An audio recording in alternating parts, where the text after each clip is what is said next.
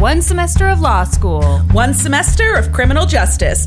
Two experts. I'm Kristen Pitts. I'm Brandi Egan. Let's go to court. On this episode, I'll talk about a sexual assault allegation that took the University of Virginia by storm. And I'll be talking about the Bever family murders. I am so excited for yours. Mostly because you've been such a pill for months. And you've been like, I have one in mind and it's in the news right now. I have to wait for it to wrap up. So I've been like, is it Cosby? Yes. Is it oh, like I I feel like I text you like at least once a week, like I figured it out. I figured out. I know what case it is, and you have not yet guessed it. But Yeah. now, today's the day. I'm thrilled. And I have not heard of the Bever family murder. Excellent. And weirdly, I'm excited. okay. I'll be sure to bring that down once I get into the brutal murders. so. Um, I'm going to bring it down real hard too. Oh, excellent. Oh, good. This is going to be a real feel good episode. Do you know the Rolling Stones story? Mm-mm. Oh man, prepare to be bummed. okay. Yikes. Yeah. Let me center myself. I like your military style jacket, by the way. Oh, really? Thanks. This is the one that I put on, and Zach was like, excuse me. This is the one that I put on, and I was like really feeling myself in it. And like, I went into Zach and I was like, what do you think? And he's like, uh, what's with the buttons? You look like a Civil War soldier.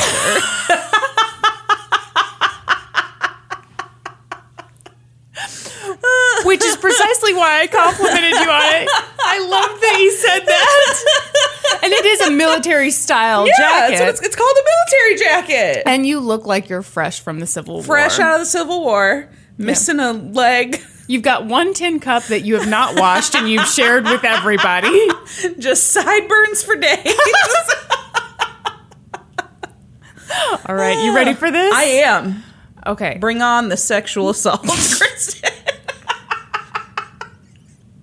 Something we say so often All the around here. time. This story all began with a 2014 article in Rolling Stone. Um, it's a beautifully written article. I remember where I was when I first read it, and it's absolutely horrific. It was called A Rape on Campus, A Brutal Assault, and Struggle for Justice at UVA. It's like 9,000 words long, and it took the reporter about five months to investigate it. wow. Um, it's a very sensitive subject, so obviously she uses a lot of pseudonyms. So, in general, I'm not using the person's real name. Yeah. And it's going to take me a while to sum up the article for you because this is all about this article. Yeah. And here we go. the story opens with Jackie. And Jackie's super excited. College is going great. She's a freshman from a small town in Virginia. And she just met this guy, Drew, at the college pool where they're both lifeguards. And Drew is a junior and he's a member of this prestigious frat. And holy shit, I forgot to look up how to pronounce the frat name. I don't know these Greek letters. You do your best, and then I will tell you if you're correct. Pi Kappa Psi? yeah, that's right. Man, okay, good. All right, so she's at a Pi Kappa Psi frat party with Drew, and she's discreetly pouring the contents of her drink onto the gross frat house floor because she doesn't want to drink, mm-hmm. but she doesn't want to look like a priss Yeah. either. And at a certain point, Drew asks, Hey, do you want to go upstairs where it's quieter? So she's excited. She follows Drew upstairs into this pitch black room. She calls out his name, and someone bumps into her. She screams. All of a sudden, she realizes that this room is full of men. One man knocks her backward onto like a glass coffee table thing, and it shatters. Oh my gosh. Yeah. Another man is holding back her arms. She hears all these voices. She's terrified. One of the men puts his hand over her mouth to keep her quiet. She bites it. He punches her in the face. All the guys start laughing. Yeah, that's hilarious. Yeah. For a second, she hopes maybe this is some kind of awful prank. Um, but then one of the guys shouts, Grab its motherfucking leg. It's yeah. oh Yeah. This story is bad. Fuck. And she knew she was about to be raped. Mm-hmm. So, for three hours, five men took turns raping her while two watched. Oh my gosh. They were shouting each other's nicknames and cheering each other on. And then, as the last man began raping her, she studied his face and she actually recognized him as this guy from her anthropology class. Oh my gosh. And he actually looked upset, like he might cry. And he told the other guys, I can't do it. He couldn't get it up. And so they uh-huh. started mocking him. And one of them said, Don't you want to be a brother? We all had to do it, so you do it too. So he raped her with a beer bottle. Oh my god. At 3 a.m., Jackie woke up alone and she ran shoeless, beaten, and spattered in blood out of the frat house. The party was still going on, but no one seemed to notice or care as she fled the scene. Mm-hmm. She called her three best friends, two guys and a girl, and she said, Something bad happened. I need you to come get me. They got to her as quickly as she could. And her friend Randall, again, not his real name, mm-hmm. Was like, We've got to get you to a hospital. Yeah. But her friend Cindy said, Is that really such a good idea? Her reputation will be shot for the next four years. What? Yeah, what's your reaction to that? That she needs to go to the hospital. Yeah, The re- reputation, that doesn't matter. yeah. Her other friend Andy agreed with Cindy. What the fuck? The social costs were too high, No. which, yeah, rape victims pay a social cost, unfortunately, sometimes, but that should not be what the friends are saying in that No, moment. definitely That's not. ridiculous. Um, and Andy was like, Randall, you and I both want to pledge frats. How is this going, going to affect us? What the fuck? Finally, Cindy summed it up. She was like, if we go to a hospital or if we report this, she's going to be the girl who cried rape and will never be invited to another frat party again. Yep, that's the right decision. Mm-hmm. Ridiculous. So that's the opening of the article. The gang rape hap happened in 2012, and the reporter began talking to Jackie in 2014. And in the remainder of the story, the writer talked about how Jackie was obviously still struggling. She received almost no support from anyone on campus. And when she told her roommate she was going to talk to a reporter, the roommate was like, Where's your loyalty? This is going to make the University of Virginia look bad. Oh my gosh. So I'm going to read you a portion of the article. It says At UVA, rapes are kept quiet, both by students who brush off sexual assaults as regrettable but inevitable casualties of their cherished party culture, and by an administration that critics say is less concerned with protecting students than it is with protecting its own reputation from scandal. Some UVA women, so sickened by the university's culture of hidden sexual violence, have taken to calling it UV rape. Holy shit.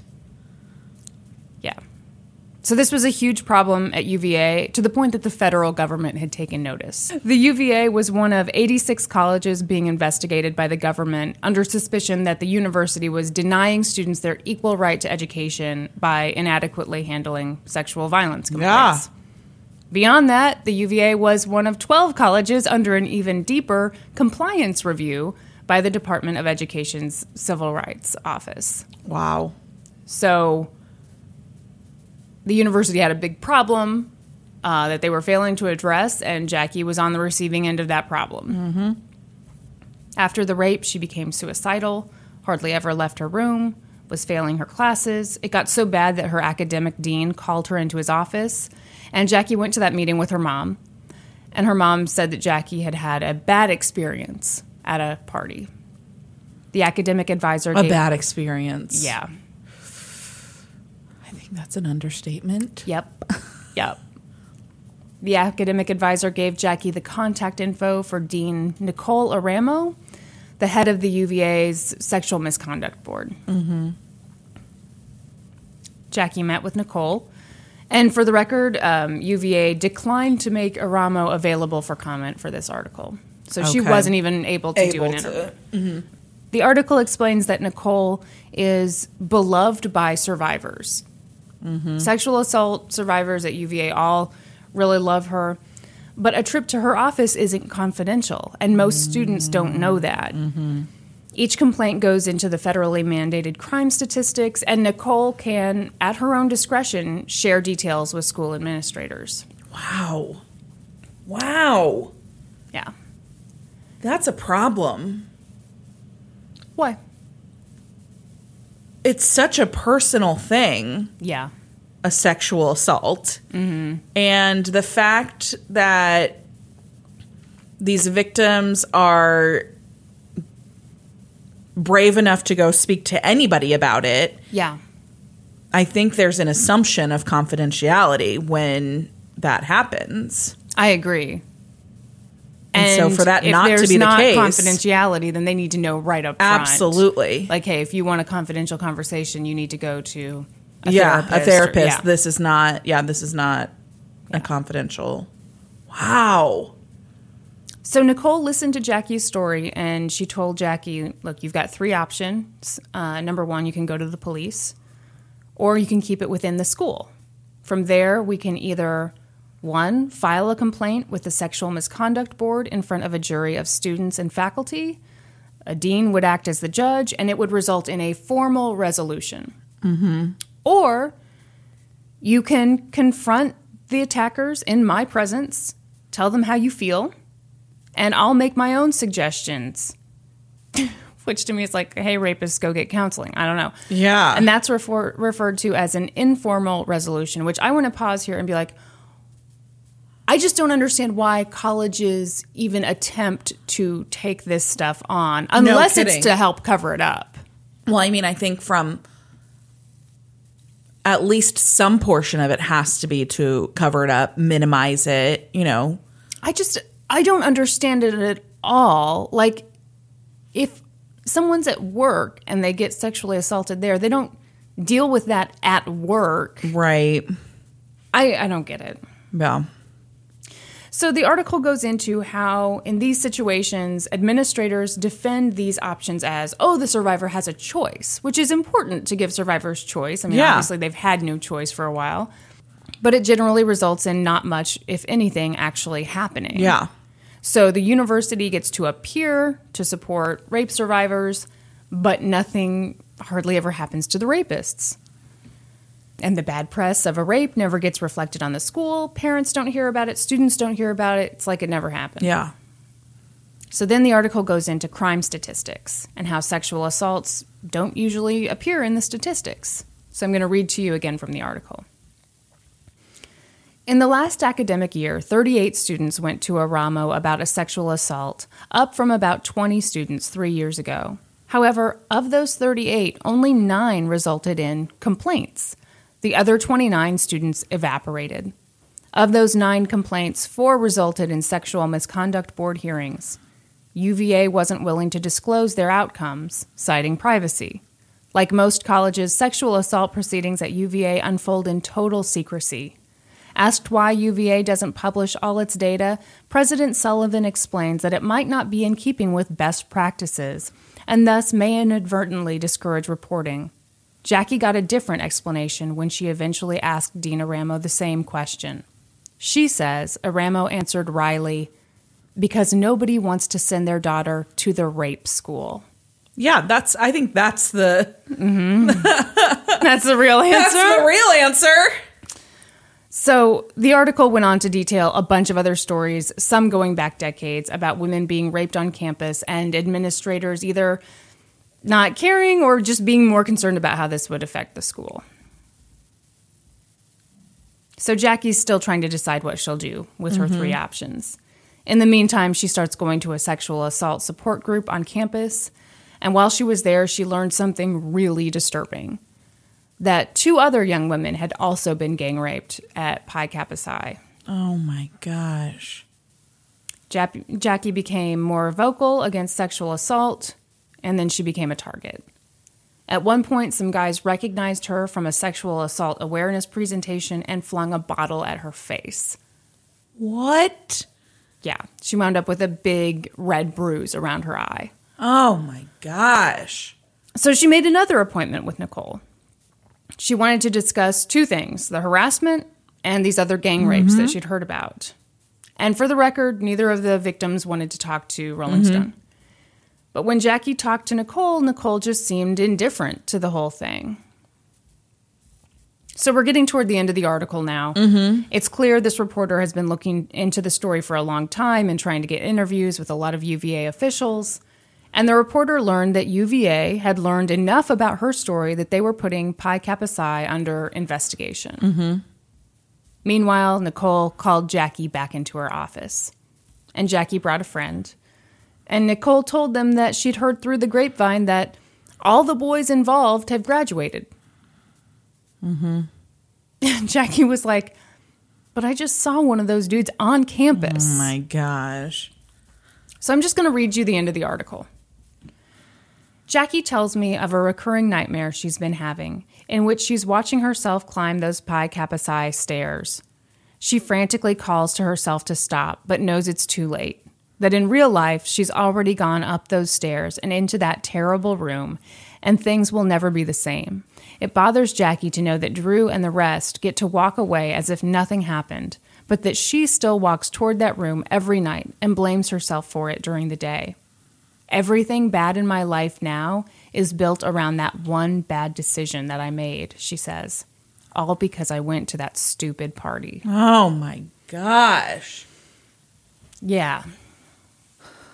That's horrible. Yeah, it's a horrible, horrible story. Yeah. Um, and when it came out in November of 2014, it was huge. It got more than 2.7 million views, which is more views than any Rolling Stone story ever that wasn't written about a celebrity. Yeah.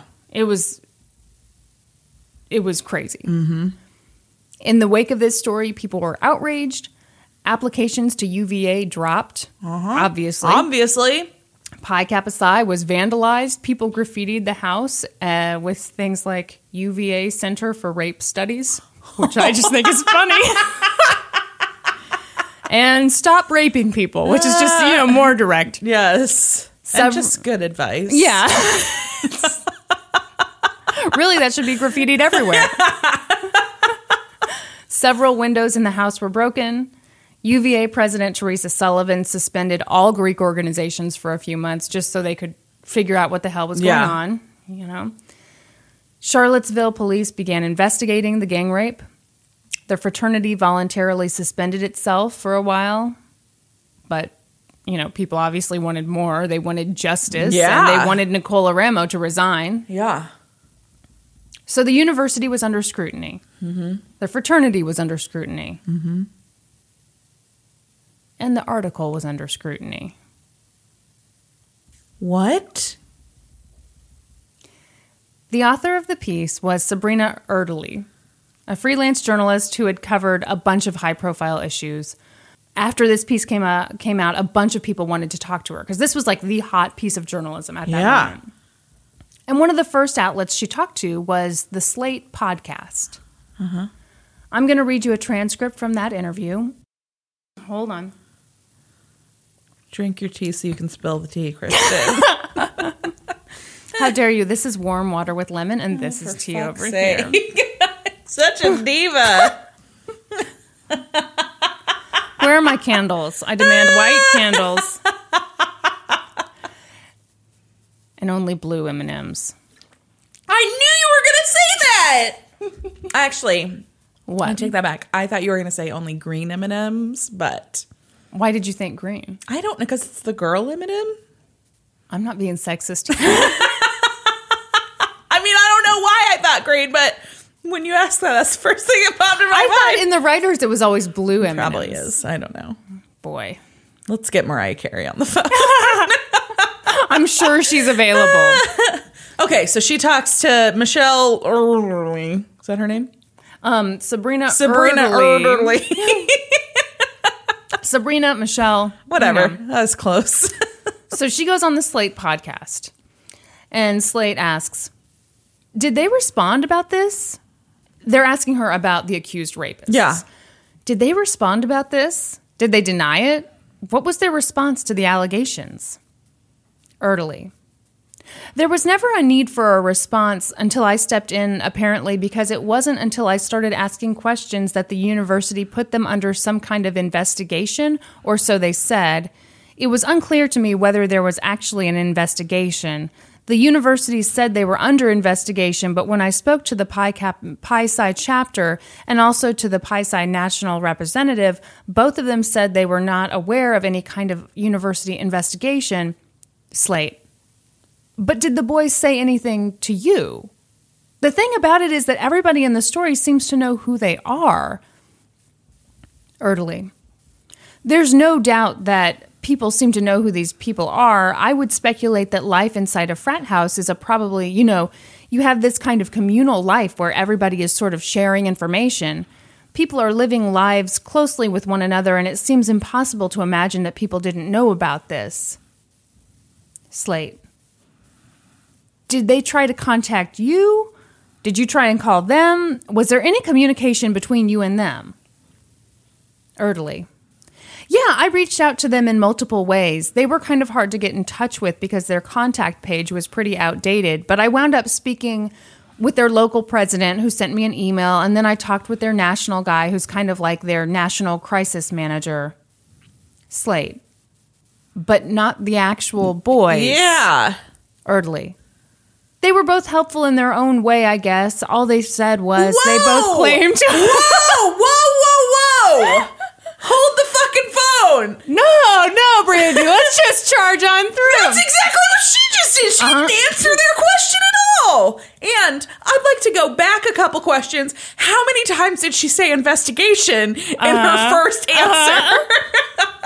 That's oh shit, oh shit, word vomit. Oh my gosh. Okay, so they say, "D- uh, "Did you talk to the boys?" And she's like, "And so then I was talking to the chapter guy, and he says, So I tried out this new shampoo and it's great. And oh, what the fuck? yeah, Did she fabricate this whole article? we'll we'll get more into like what exactly happened. Oh my but God. for now, and again, as a former reporter, this is fucking insane. Okay, so at the very least, she only interviewed one side of. Right. this. Which anytime you're going to do an article that, even if you're using pseudonyms, Yeah. which pseudonyms I think are stupid because in in relatively small communities, everybody knows who you're talking Yeah. about anyway. Yeah. But you've got to at least give somebody a chance Yeah. to respond, even if they slam the door in your face and they say no yes. comment. Yes. So, again, the media is circling all around this story. Yeah. The Washington Post ripped Rolling Stone a new one. In an opinion piece, they wrote If they were being cited in the story for mere drunkenness, boorish frat boy behavior, or similar collegiate misdemeanors, then there'd be no harm in failing to secure their input. The charge in this piece, however, is gang rape Yeah. and so requires every possible step to reach out and interview them, including emails, phone calls, certified letters, FedEx letters, UPS letters, and if all that fails, a knock on the door. Absolutely. no effort short of all that qualifies as journalism. Yes. No shit. Yes. No shit. So journalists were shocked by this that the reporter and a very seasoned, respected reporter failed to do something so basic. Yeah. I mean, that is like Journalism 101. that is like basicest of bitches. um, but it wasn't just journalists who were asking questions. The fraternity obviously read the story and they were like, whoa, whoa, whoa. The article said the exact date that Jackie was raped. Mm-hmm. They start going back through their files. We didn't have a party that night. mm-hmm. And the way she described the frat house in the story wasn't accurate to the actual layout of the house. Holy shit. And the idea that the gang rape was some sort of pledging ritual didn't seem right either because they don't pledge in the fall, they pledge in the spring. Oh my gosh. And also, they were like, by the way, we would never do this as a pledging ritual. Beside the point. Minor detail. Minor details. Oh, the gang rapes, we hold that for the spring. And that thing about Drew and Jackie meeting because they were lifeguards at the campus pool, the fraternity was like, none of our guys worked at the pool in 2012. Holy shit. Meanwhile, journalists dig deeper, and it doesn't take them long to find the real identities of the three friends who met up with Jackie immediately after the rape. Mm-hmm. Guess what? The three friends say that the Rolling Stone article doesn't match what they saw that night. Yes, Jackie was distraught, but she wasn't bloody and she didn't seem injured. And she said she'd been forced to perform oral sex. Uh huh. Oh, so that kind of changes things. None of them weighed the social consequences of reporting the rape. They were like, "We no, we wouldn't have Yeah. said that." Yeah. And also, none of them were interviewed for the story. Hmm. Here's something extra fucked up in my mind. In the article, the author implied that she spoke to one of the friends, but he said he didn't want to do an interview out of loyalty to his frat. Wow. But the guy was like, that conversation never happened. Holy shit. So here's the thing the reporter asked Jackie if she could talk to any of the three friends. Mm-hmm. And Jackie told her, Randall, I think was his pseudonym. Randall says, you know, oh no, he doesn't want to be involved because out of loyalty to his frat. Yeah. So the reporter just put that in, Like she had gotten that Yes. information directly from the source. which Was an assumption that Jackie made, not an actual quote from Randall. Well, and I think Jackie Jackie implied that she had actually talked to him. Uh-huh. He'd said no, but I mean, still, you don't yeah. you don't make it seem like you had the conversation Right. with the person when you didn't. Okay, this is so The Journalist Kristen is getting so fired up. It's just wrong. Yeah. and I just can't imagine being one of those students and seeing that said about you. yeah. No, I don't want to talk about this gang rape because I'm loyal to my frat. Yeah. And I'm sure there are people out there like that, but this reporter didn't know that he was like that. No. And it turns out he wasn't because all three of these friends were like, yeah, if this reporter had come to us and said, I want to talk, we would have talked to her. Yeah. Wow. Okay. I sounded like a gremlin when I said wow just now. explains why I'm so scared right now. A few weeks after they published the, this piece, Rolling Stone issued an apology. Hmm. Here's some of it. Mm-hmm. We have come to the conclusion that we were mistaken in honoring Jackie's request to not contact the alleged assaulters to get their account. In trying to be sensitive to the unfair shame and humiliation many women feel after a sexual assault, we made a judgment. The kind of judgment reporters and editors make every day. We should have not made this agreement with Jackie, and we should have worked harder to convince her that the truth would have been better served by getting the other side of the story. These mistakes are on Rolling Stone, not on Jackie. And I want to jump in here because I think I'm reading an updated version of this apology. I think in the original version, that last line was not even in there. Okay, and I have to say that even with the last Uh-huh. line, they're blaming it on Jackie. Yeah. Which is bullshit. Yes. Yes. They blame, blame, blame on Jackie, and then they say, by the way, we're not blaming Jackie. You are fucking blaming Jackie. Yeah. And I got to say, if if this reporter had talked to all these individuals and still like there was this mass conspiracy to lie to her, then you know, okay, yeah, sometimes you get tricked. That wasn't the case here. Yeah. They weren't dealing with some evil mastermind. Yeah. Holy shit. Yes. A month after that shitty apology, and by the way, everyone was like, "Uh, great apology, guys." Yeah. I don't know how you managed to publish a thinly sourced story and then be arrogant about it No at the same time, but well done, Rolling Stone. Yeah. A month after that, Charlottesville police announced that they couldn't find any evidence that the Rolling Stone was tr- story was true. People were pissed at the Rolling Stone. It was mm-hmm. bad journalism, and even worse, it fed into this notion that we shouldn't believe people when they say they were sexually assaulted. Absolutely. Which, by the way, false sexual assault reports are really, really low. But Yeah. when a story like this comes out, people are like, "Oh, I know This happens all the time. Everyone turns into a gremlin." So, Rolling Stone publisher, shit. Okay, how do you say this name when it's a dude? J A N N. Is it Jan? I think so. Okay. Jann Wenner asked the Columbia University Graduate School of Journalism to do an audit of their editorial process. And the agreement was basically look, check out our process, we'll print whatever you find. Mm-hmm. Here's what they found this story was a journalistic failure. Mm-hmm. And it was a preventable failure. Well, I'm not a fucking journalist, and I could have told you that it was Yeah. a journalistic failure. Absolutely.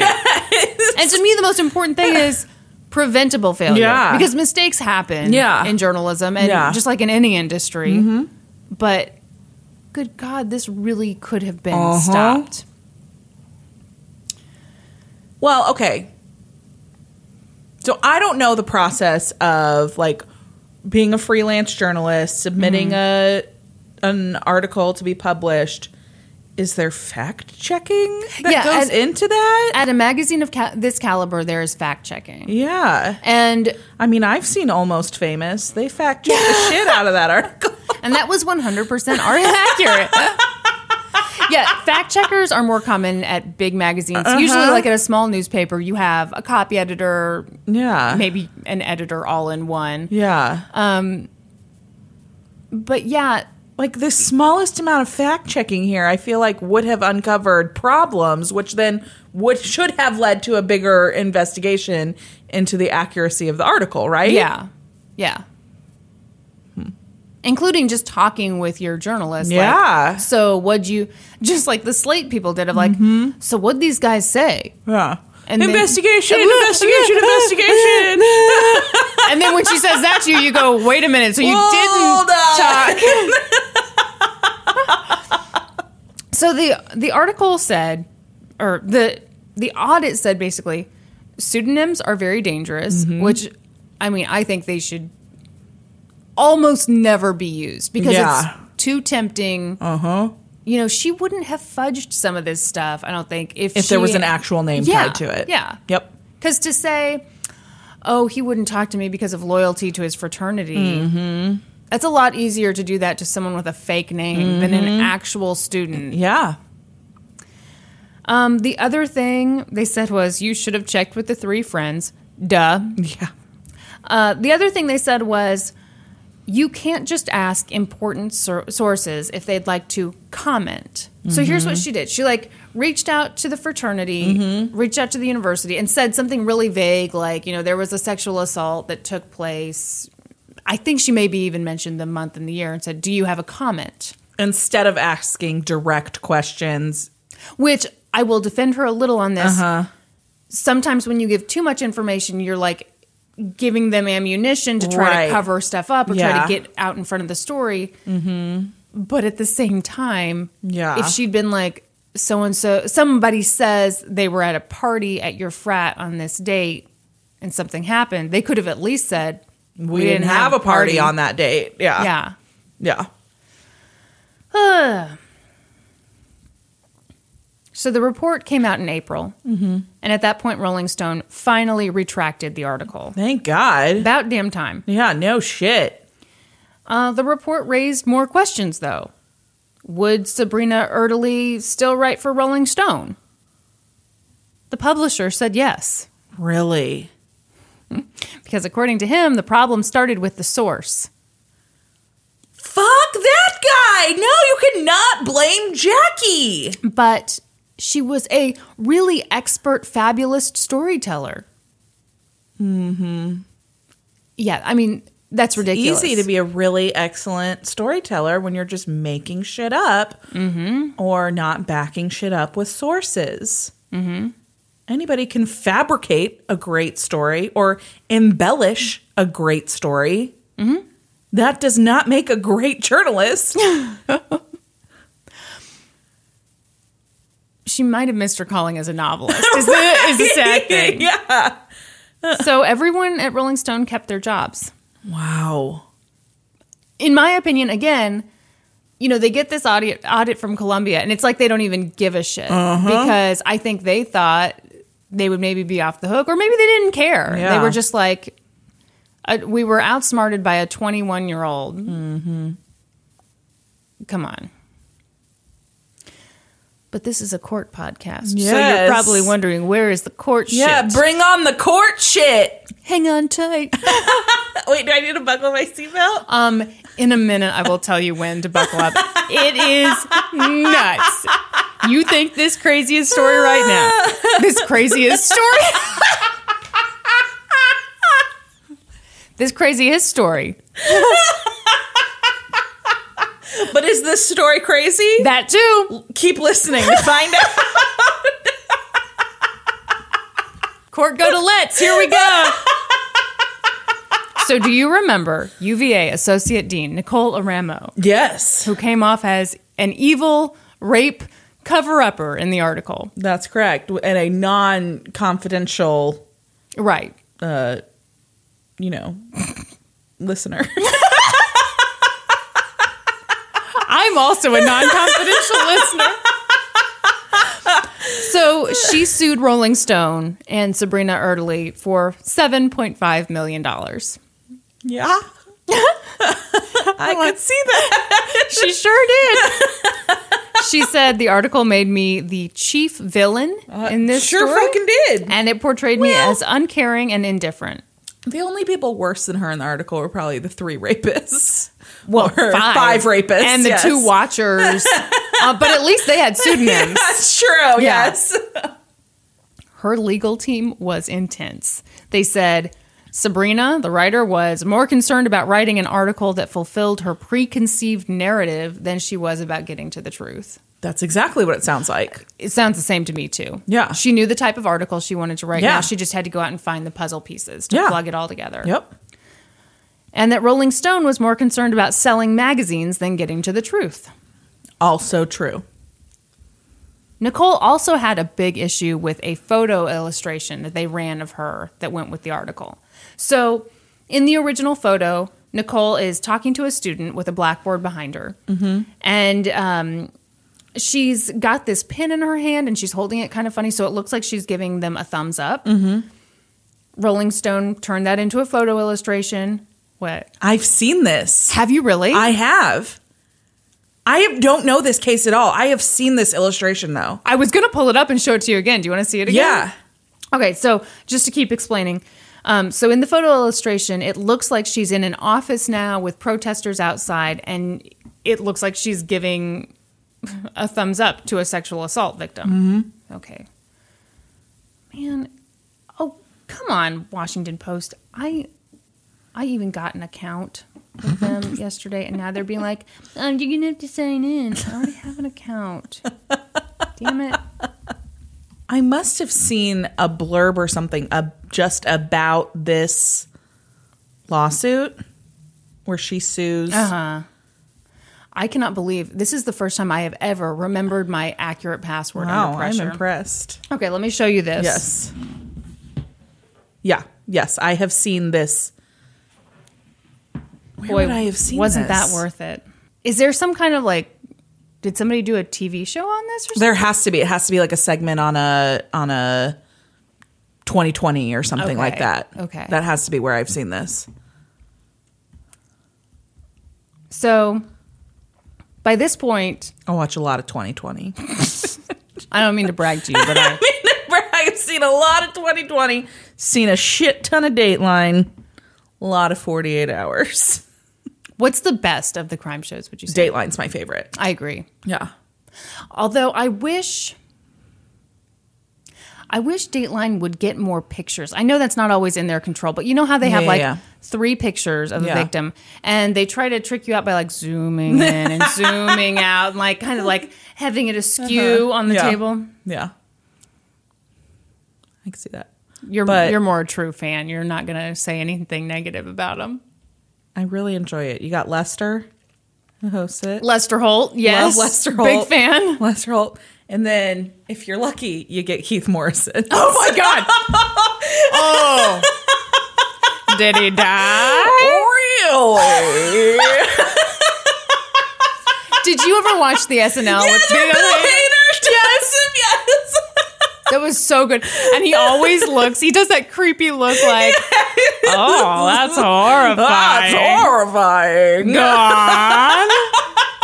Which I think is kind of how we are. Like, oh no. Did you know that Keith Morrison is Matthew Perry's stepdad, Chandler from Friends? Yes. Really? Yeah. No. Yes. How do you know that? I don't know. How do you know any of this stuff? That's amazing. yeah. Did he raise him, or like is this No. later in life? Oh, that's Later in life type of thing. Mm-hmm. Now we have to stop the podcast because I've got to think about this. I gotta process this information. That's amazing. Yeah. I don't know about amazing. I think I'm overusing the word amazing. People get married. It's uh it's interesting. There you go. Okay. So, like I said, by this point, Nicole had the full support of the university. Uh, she had a really hard time after the article came out, obviously. Yeah. But by this point, students, alumni, and administrators were pitching in to cover her legal fees against Rolling Stone. They were like, fuck these guys. Yeah. As the lawsuit moves forward, the reporter had to hand over all of her notes and recorded interviews, and the stuff in her notes was pretty damning. It showed that Jackie's story had changed over time. Mm-hmm. And there were other things. Jackie said that she'd gotten cut on the glass table when she was raped, and that she had scars on her back. And at one mm-hmm. point, Sabrina was like, Could I see the scars? And Jackie was like, Oh, they're not distinct anymore. Mm-hmm.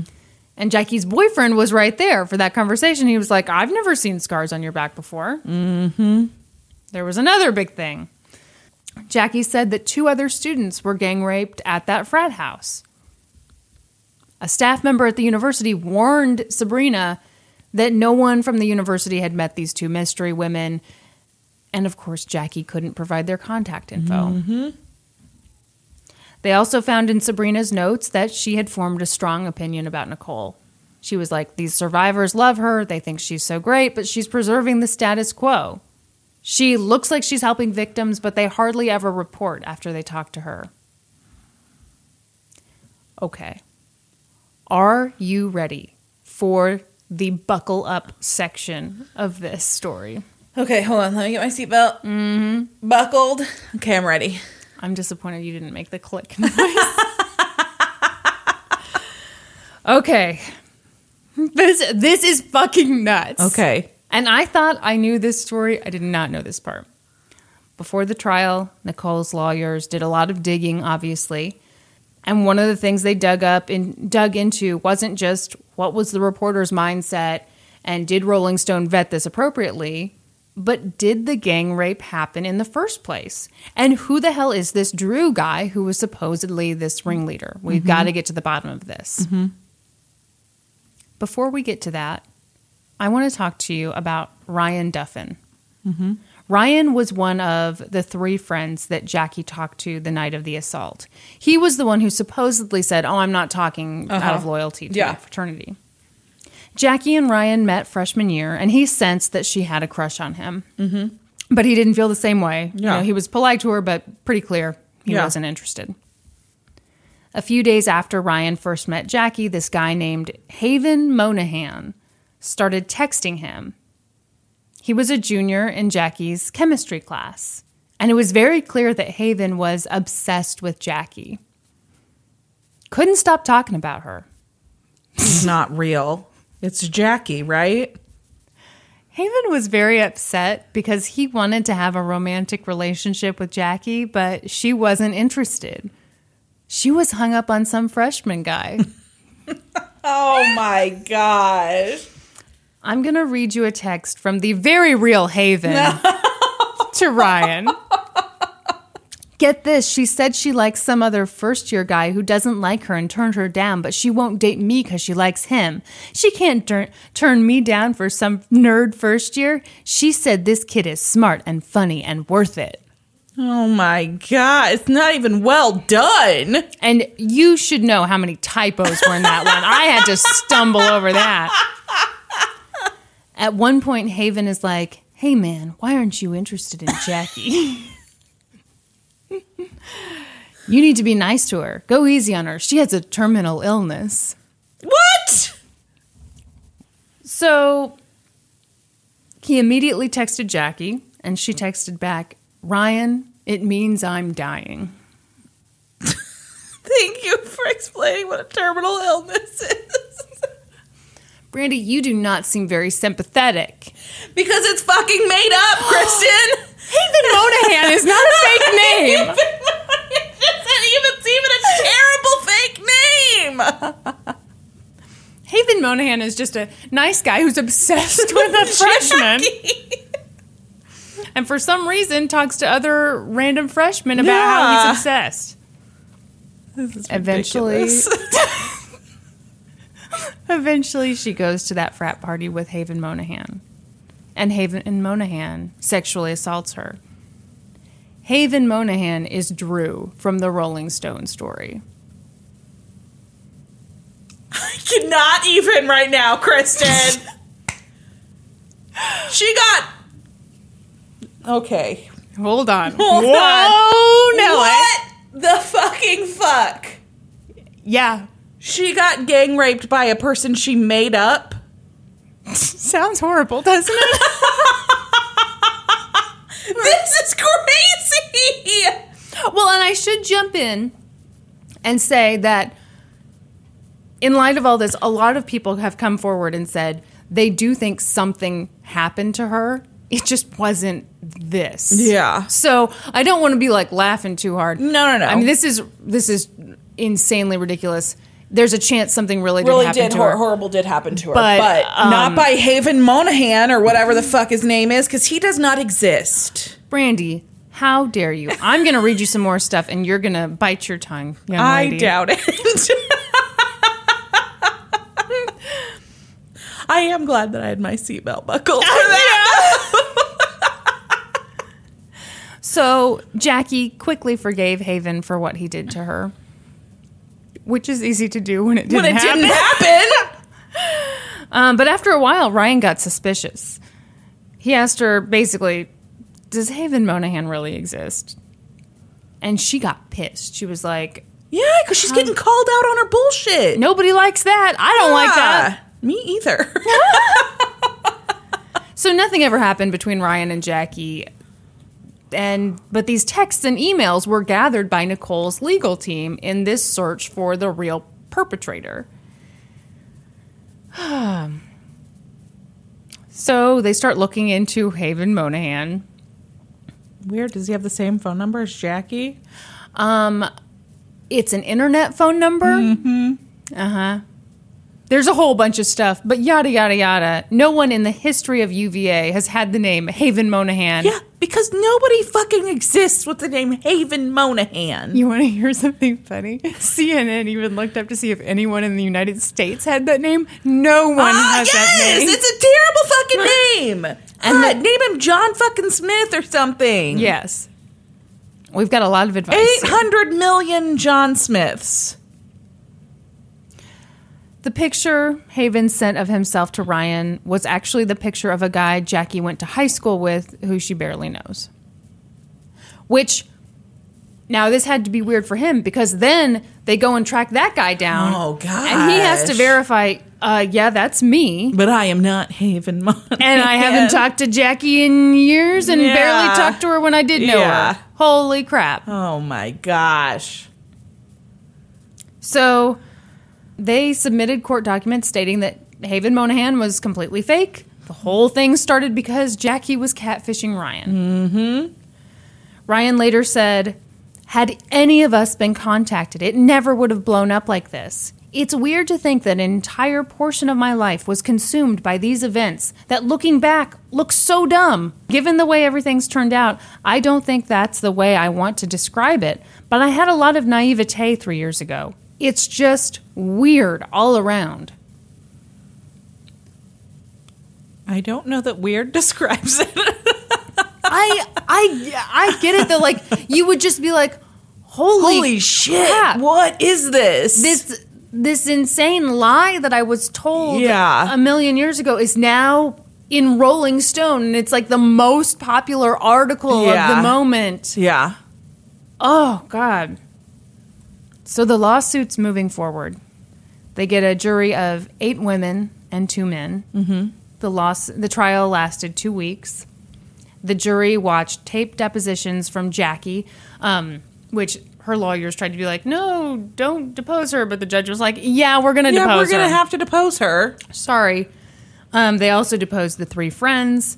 Ryan had to testify about the catfishing, which had to be pretty fucking weird too. Yeah. Here I am in a court of law talking about being catfish. oh my catfished. gosh. This was kind of a tough case because Nicole was considered a limited purpose public figure. Uh-huh. And you know, you can't you can't say whatever you want about a private person, but public figures Yeah, yeah, you yeah. have a lot more leeway. Yeah. And so her lawyers wanted to prove that the author and that Rolling Stone acted with actual malice. And that requires that the publisher must either have known that the information was false or just had to have had a reckless disregard for the truth. Which I think they did. Uh, I agree. Nicole took the stand and she cried as she talked. She talked about how she lost self confidence in her job after the article came mm-hmm. out. I mean, obviously, when you're basically painted as a she devil Yep. who's like, "You got raped." Mm. Mm, mm. Yeah. She was especially hurt Thumbs by up. Yeah, thumbs up. she was especially hurt by a line in the article where Jackie told the author that Nicole said nobody wants to send their daughter to a rape school. Nicole was like, "I never said that. I wouldn't have said that." Yeah. Although it is true, no one No, wants to. I mean, if I've got a choice personally. Um, her testimony was so moving that a few members of the jury cried. wow. In case you wonder where they're leaning. Rolling Stone's lawyers were like, but did the article really damage your reputation? Because you've gotten two raises since it was published, and now you're making $113,000 a year. You're fine. Mm-hmm. By the way, the Department of Education backs up our findings about how bad you guys are at handling sexual assault cases. Which is, to me, the frustrating thing about this because there was a lot of this article that was very valid and true. Well, and brought to light, yeah, good like things that needed to be brought to light. That yeah, yeah, but it then wasn't. Set the movement back a couple decades and lit everything in a dumpster fire. Yes, exactly. it was like two steps forward, five thousand steps back. Two steps forward, then they got a tr- in a train going the opposite direction. If they left the station at eight thirty four a.m., And then they totally fucked themselves. so Rolling Stone tried to paint themselves as victims of a hoax. At one point, their attorney. no, they don't get to be victims because they have a duty as a publication to fact check and make sure that they are But what if the story they've got right now is really, really good? no. One of the things that a lot of people said was like, yeah, it was a really good story. It was a perfect story and like a little too perfect. yeah. Uh. At one point, their attorney, Scott Sexton, said, This young woman was very good at telling this story.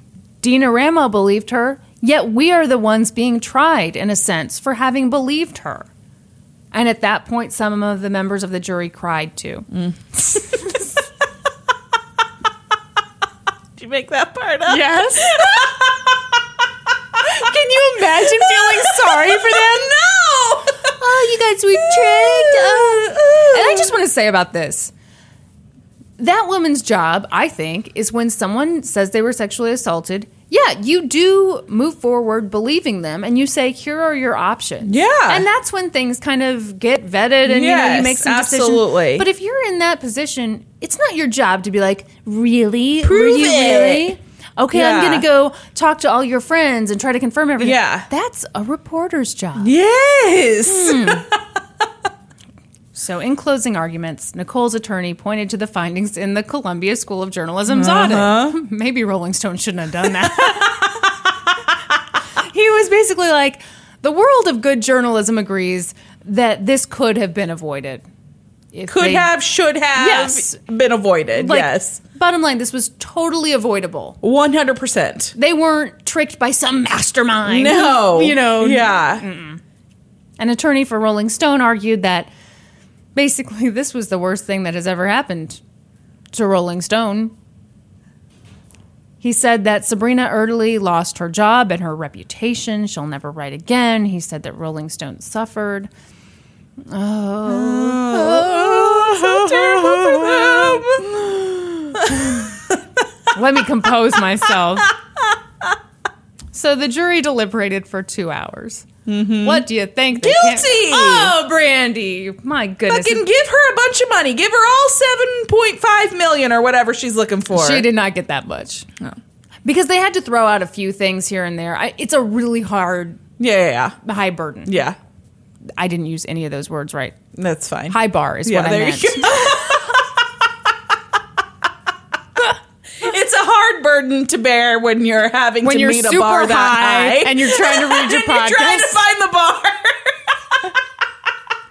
And all you want are Cheetos and you're just grabbing for the bars. So they found that Sabrina Erdely was liable for $2 million and that mm-hmm. Rolling Stone and Wenner Media were liable for $1 million. They said that Sabrina hmm. did act with actual malice and that Rolling Stone and Wenner Media defamed her. The jury basically said that when Rolling Stone issued their initial apology about the article in December, they should have taken the article down. Yeah. But they kept it up till April, and that was just wrong. Uh, I think that Rolling Stone should have been liable for more than the author of the article I don't. Why do you think so? because it wouldn't have reached as many people had Rolling Stone not published it. That's a good. They are the reason it reached 2.7 million people. That's a good point. I If she had posted it on her fucking blog, yeah. I think though. I don't know. It's it's hard to me because I think you do have to put a certain amount of trust in re- your Yeah. reporters, and the mistakes she made. Mm-hmm. I don't even want to call them mistakes. Again, they are the most basic thing yeah, particularly if you're going to paint somebody in a negative light, you have to give them an opportunity Mm-hmm. Yeah. to talk to you. And I think I think these lawyers for Nicole were completely correct that she had in her head the article she wanted to do. Mm-hmm. And there were other rape survivors on campus who she could have talked to, Mm-hmm. but their stories weren't as gut wrenching. And I mean, I think she really, really fucked up. I, yeah, I don't know. They- I do too. I think she up. really, really fucked up. But You think no, that Rolling Stone? Rolling Stone is the reason it made such a big impact Yeah, because they brought the story to the masses. but should but do you think that they had a reckless disregard? I for the do. truth? By not fact checking it. well, they did fact check it. Not they to the degree they should have. with Jackie. Yeah. yeah. I think they have a a bigger responsibility to when they're putting out a what it, a reputable publication. Yeah. They have a duty to ensure that what they're putting out is the truth.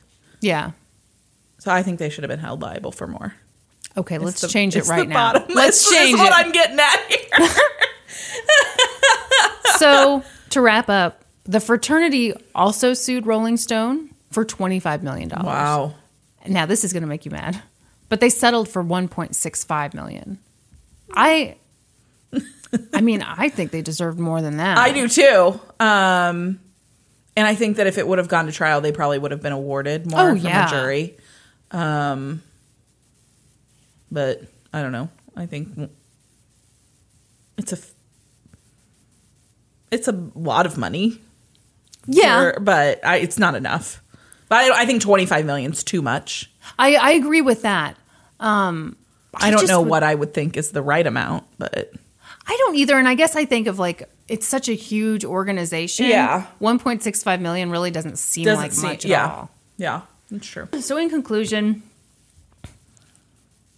this was a shit show. Fuck. it was um, an example of some really bad journalism and it set back i think sexual assault survivors in being believed mm-hmm. and um, yeah what a mess What?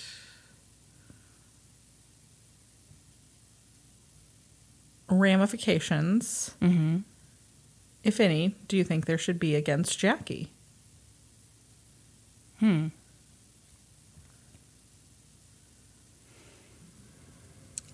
um honestly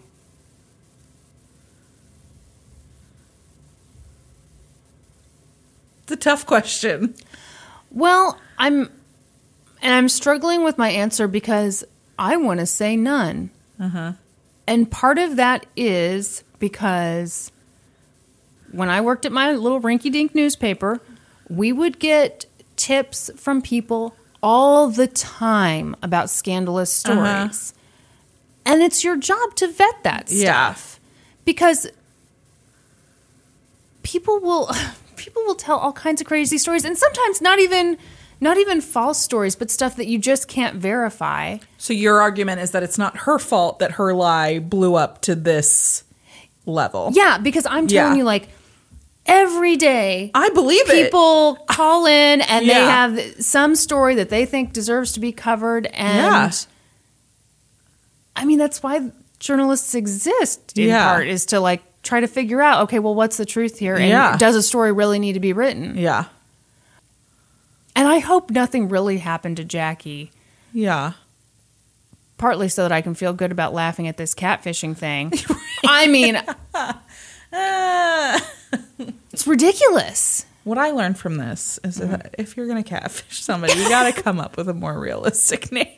You got to come up with a better name. Yeah. And then when Rolling Stone comes and wants to do an interview, you say, sorry. Sorry. Yeah. And I think, I think for Jackie, like, so she was set up for this interview by a staff member who had heard this mm-hmm. story. And so the staff member connected, you know, Jackie to Rolling Stone. Mm-hmm.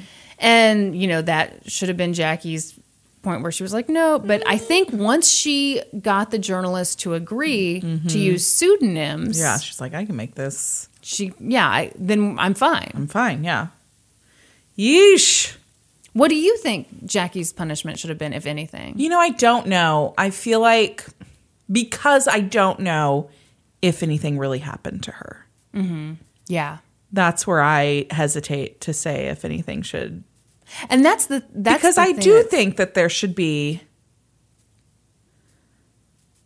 ramifications for falsifying a rape report because it's the reason that people aren't believed yeah. sometimes. I mean, it doesn't, false reporting doesn't happen that often. No, it doesn't. But it really doesn't.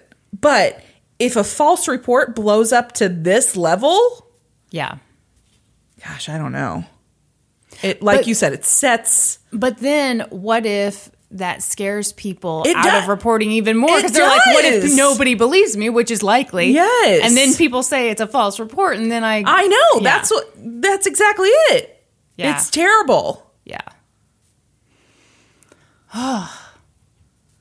Yikes. That was crazy. Yeah. With the exception of like that illustration, I didn't know anything about that case. See, I I didn't know the catfishing part. Yeah. I I remember reading that article and just being outraged Yeah. about it. Yeah. And then when initially people were like, I don't know if this is truth, I I was thinking, how dare they not believe this young Mm-hmm. woman? Well, then more stuff comes out. I was like, oh, You're like, oh shit. never mind. I take it back. Oh Yeah. gosh. That was so crazy. Yeah. Man. In my notes this morning, I was so glad I caught this error. I accidentally called him Haven, Montana at one point.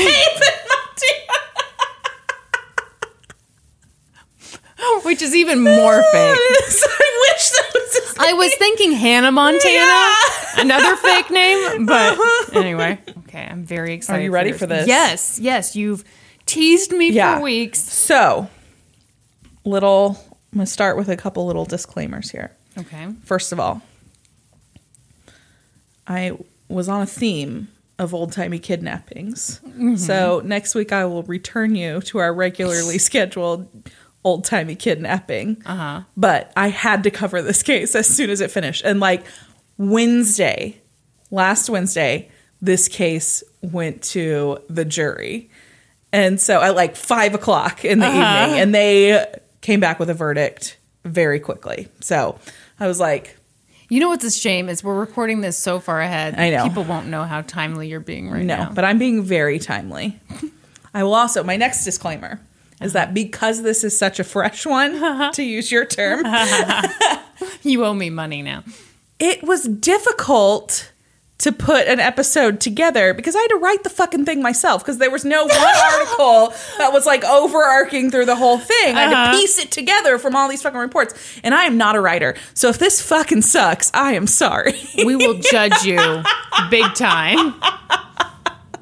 And we'll put it in the Rolling Stone. That's right.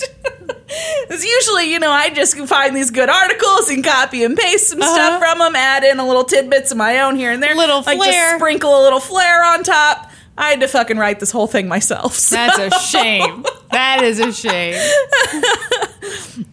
I did. She's like sniffing my toes.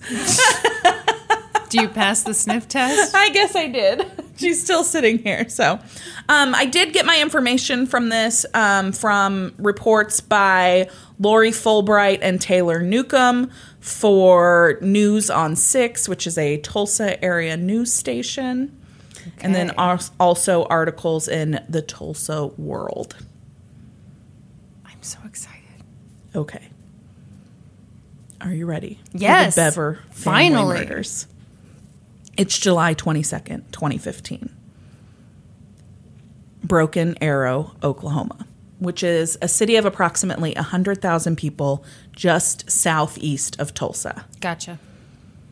It's shortly before midnight. A call comes in to the 911 dispatch center. Fucking nailed it. Dispatcher?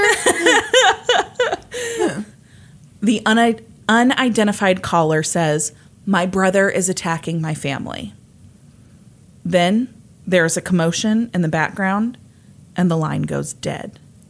Oh. After a return call goes unanswered, dispatchers trace the call and send police to the address.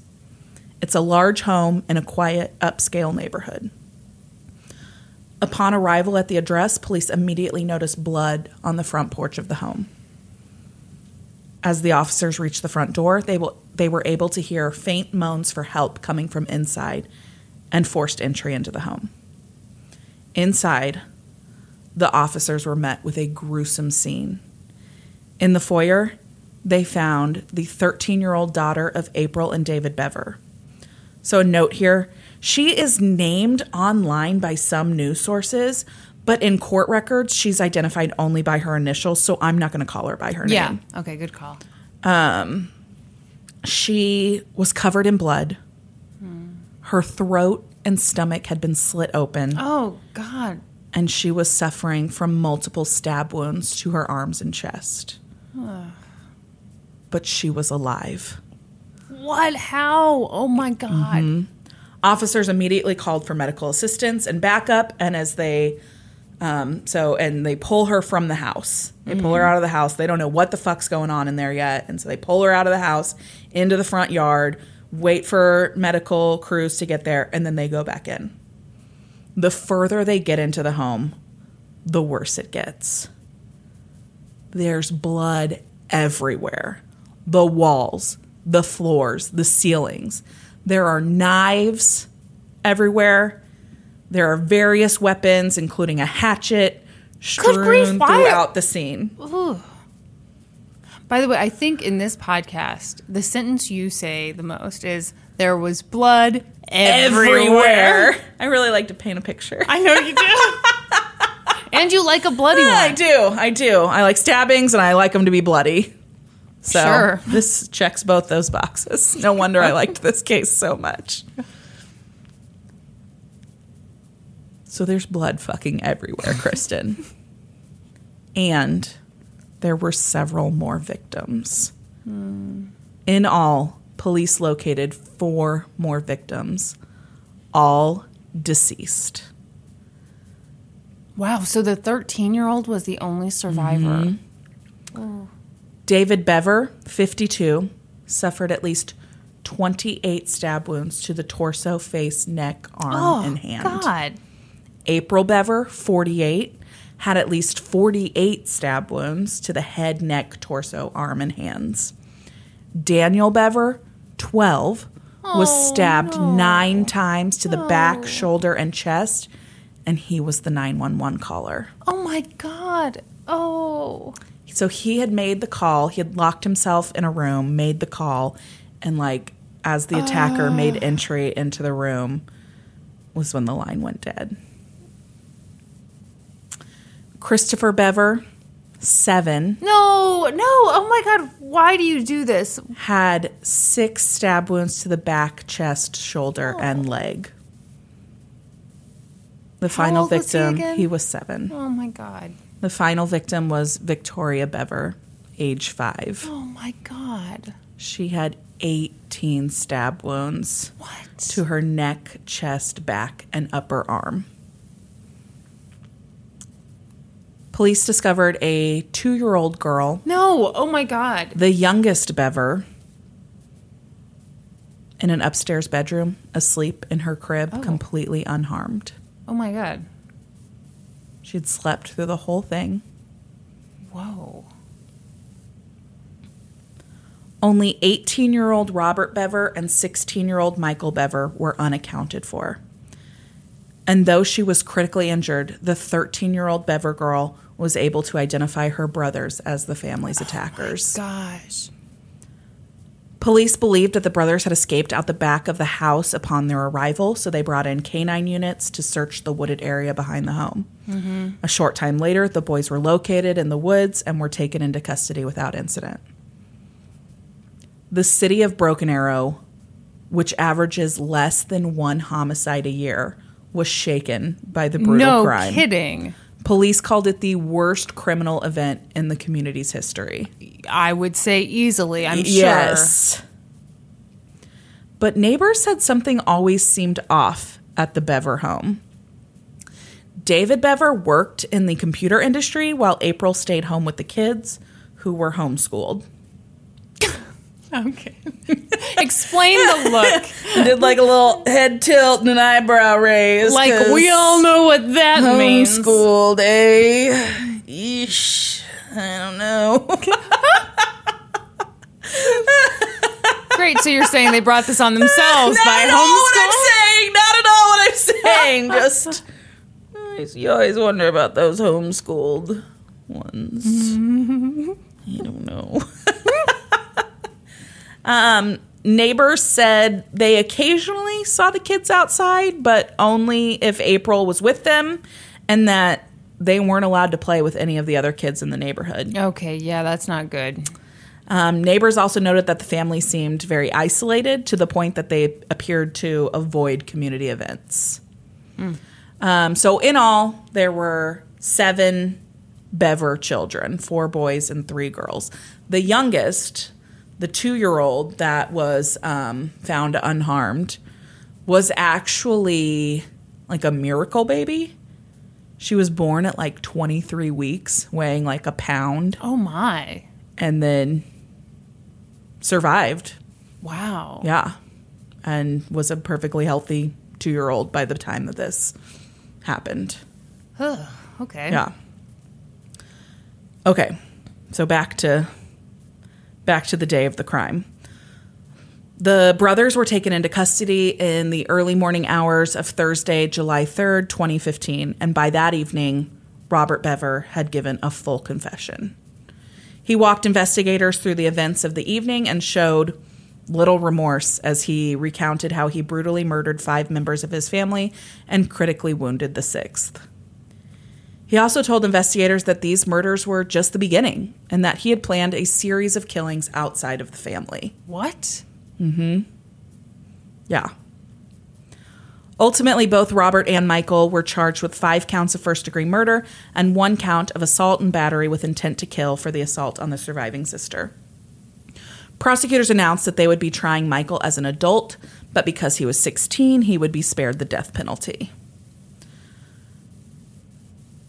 After months of hearings and motions to suppress Robert's confession in court, the prosecution was still weighing the decision on whether to seek the death penalty against him.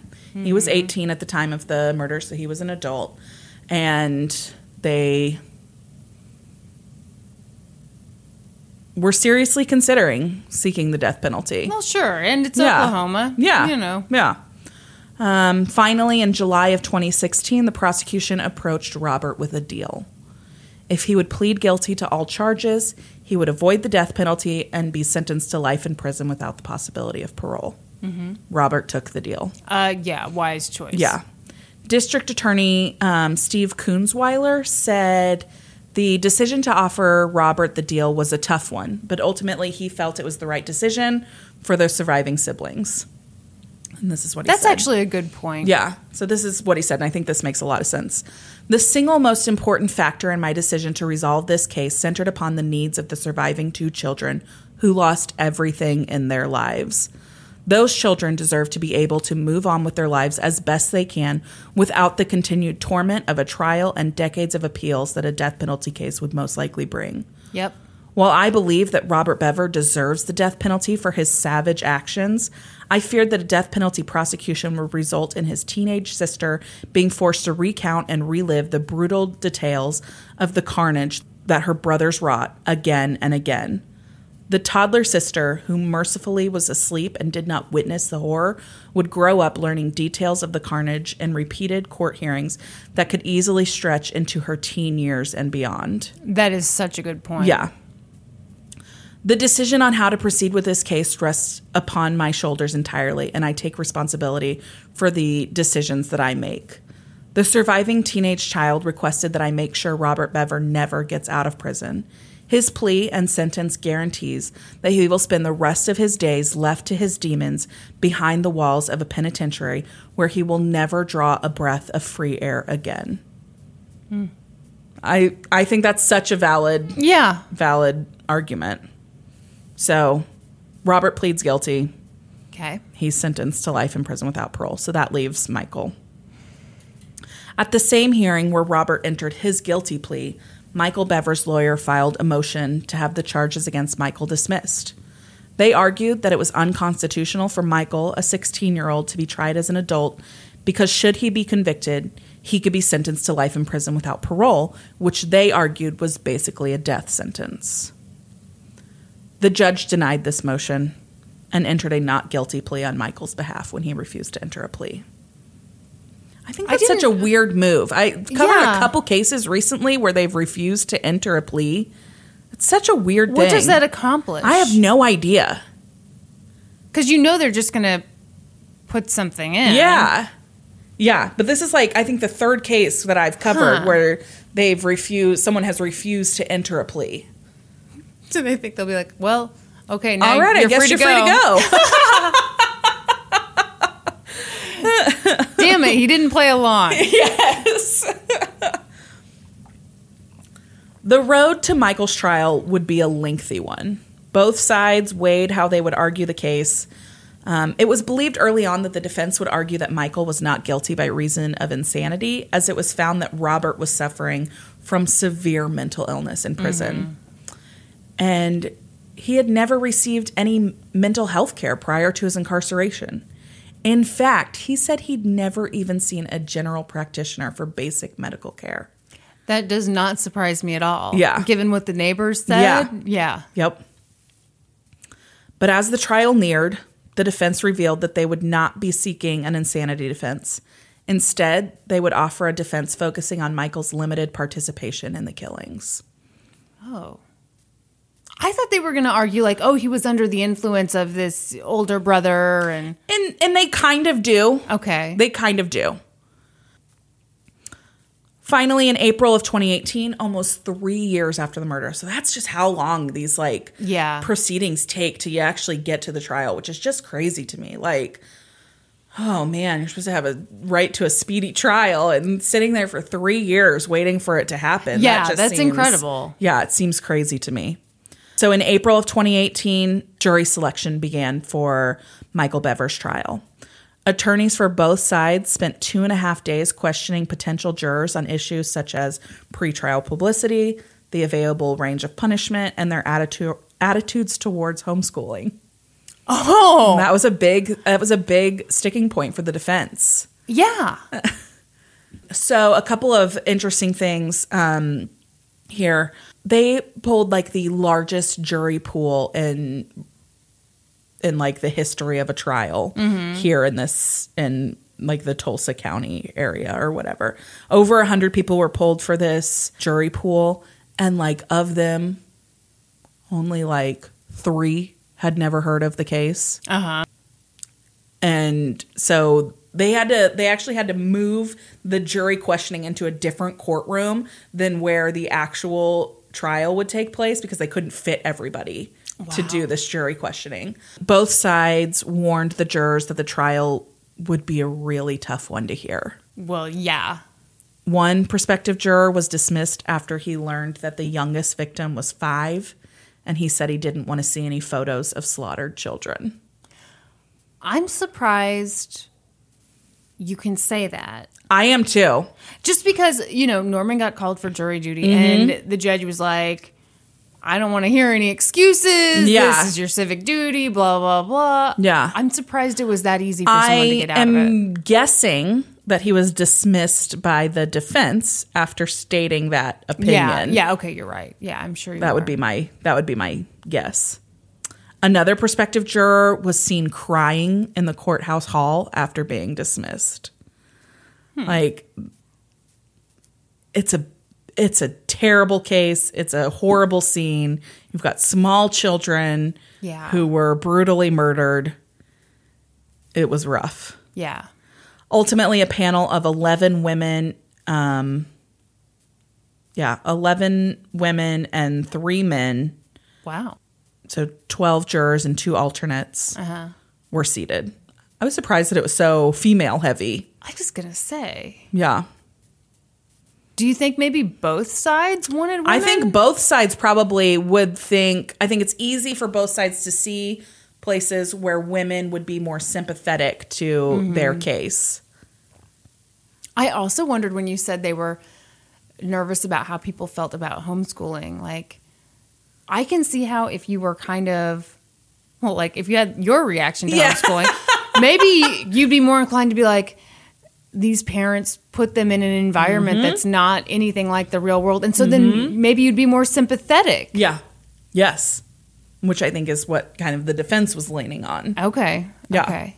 So they, so weirdly, you think they wanted people who weren't cool with Mm-hmm. homeschool? Oh, man. yeah Ugh. Okay. Yeah. Yep.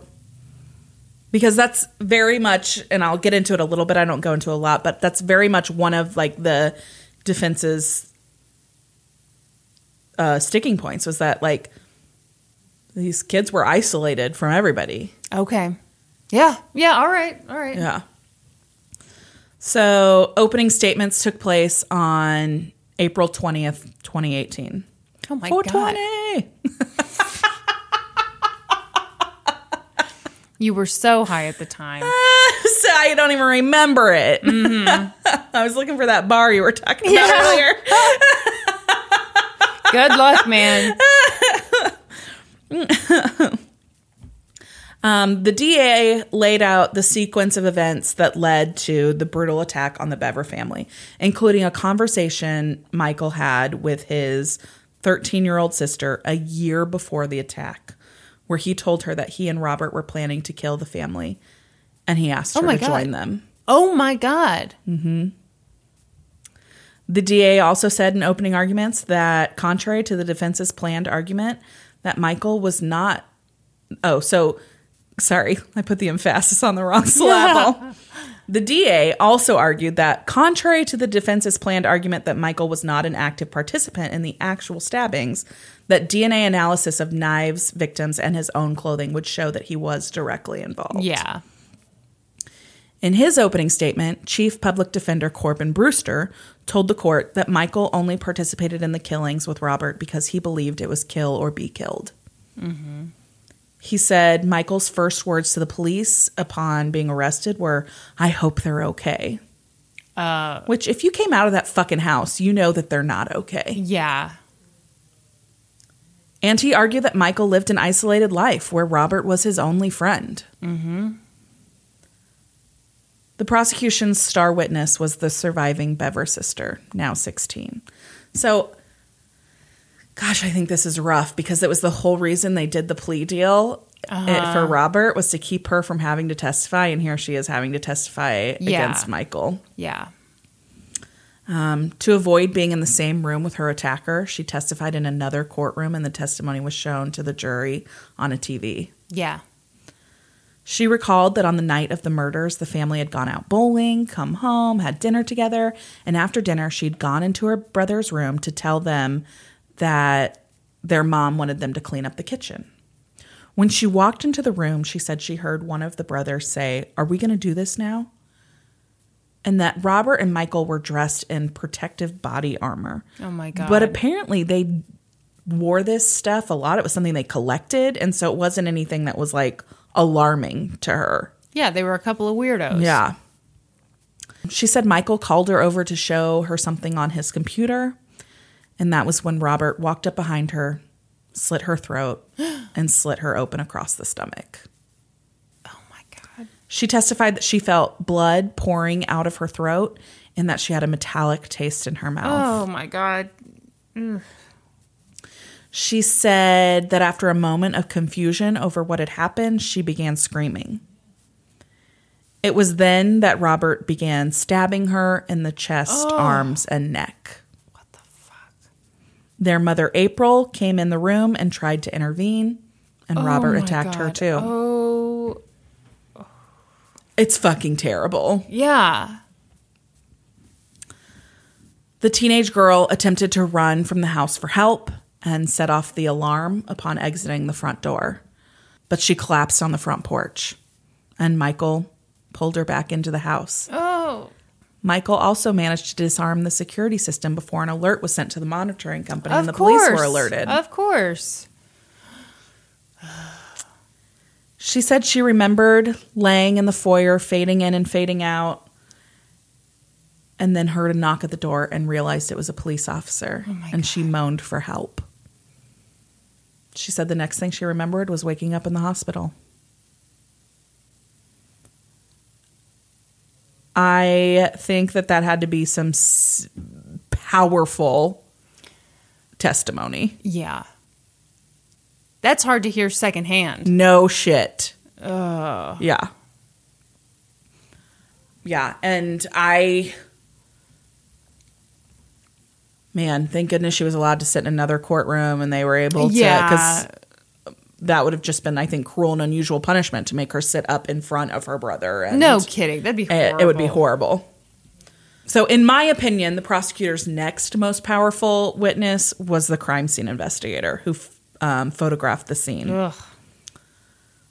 Though the defense successfully argued to keep autopsy photos out of court, so the judge agreed with the defense that there was no question as to whether or not the family was stabbed. So Yeah. autopsy photos were eliminated. They weren't allowed to be brought up in court. The jury did see more than 200 crime scene photos Oh, showing the victims covered in blood. Ugh. They also showed the surviving sister's injuries photographed in the hospital. The crime scene photographer took the stand and testified that he had taken some 600 photos of the crime scene and that he had previously processed upwards of 1,500 crime scenes.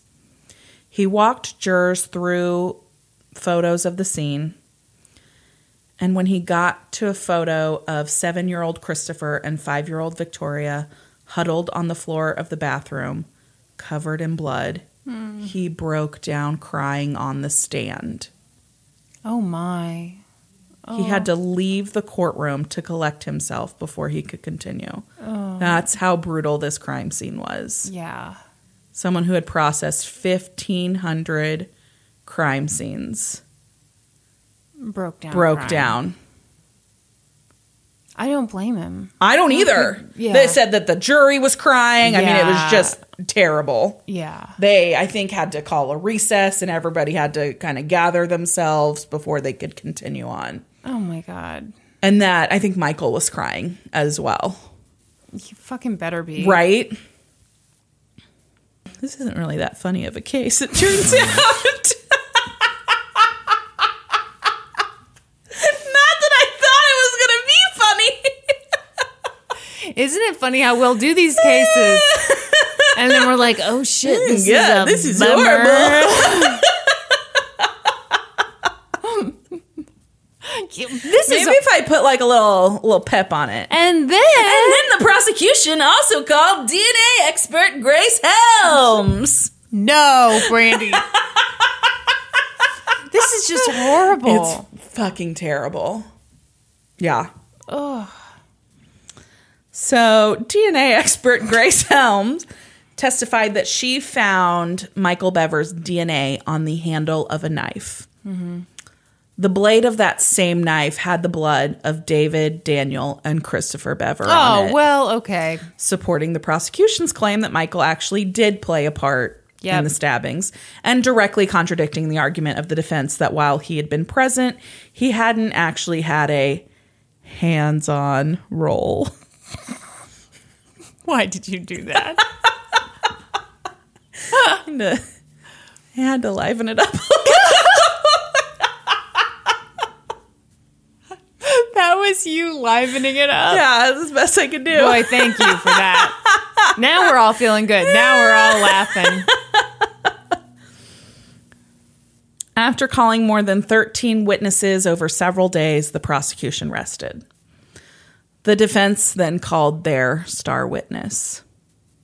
Who do you think their star witness is? The big bad brother, right? Yep. Yeah. Yep. Robert Bever took the stand in his brother's defense. Do you like how bad I am with names? The big bad brother. Up to this point, Michael Bever's defense had repeatedly blamed Robert for most, if not all, of the bloodshed. And Robert accepted this blame. He mm-hmm. told jurors that he did all of the stabbing and slashing and said he never saw Michael attack anyone. I'm not denying that we acted together, he told the court, but we acted in our own ways. I think meaning, you know, Yeah. he pulled the sister back in, he turned the alarm off, you know, mm-hmm. whatever. So he did help, but he says that he never that Michael didn't do any of the actual stabbing. Um, wearing a prison jumpsuit and sporting a LWOP5 knuckle tattoo, what does that mean? life without parole times five. Ew. Yeah. Are you fucking kidding me? Yeah. Uh, Robert began his testimony by describing a lonely and sometimes violent childhood for both him and Michael, who he said had a speech impediment and also likely had dyslexia. What? He's. Uh, That's just his it's just own. his own take on it, apparently. Wow, great. We could go months without leaving the house except to buy groceries, Robert said, adding that his parents often talked about the rapture and the biblical apocalypse as a retribution thing for everything they hated about the world.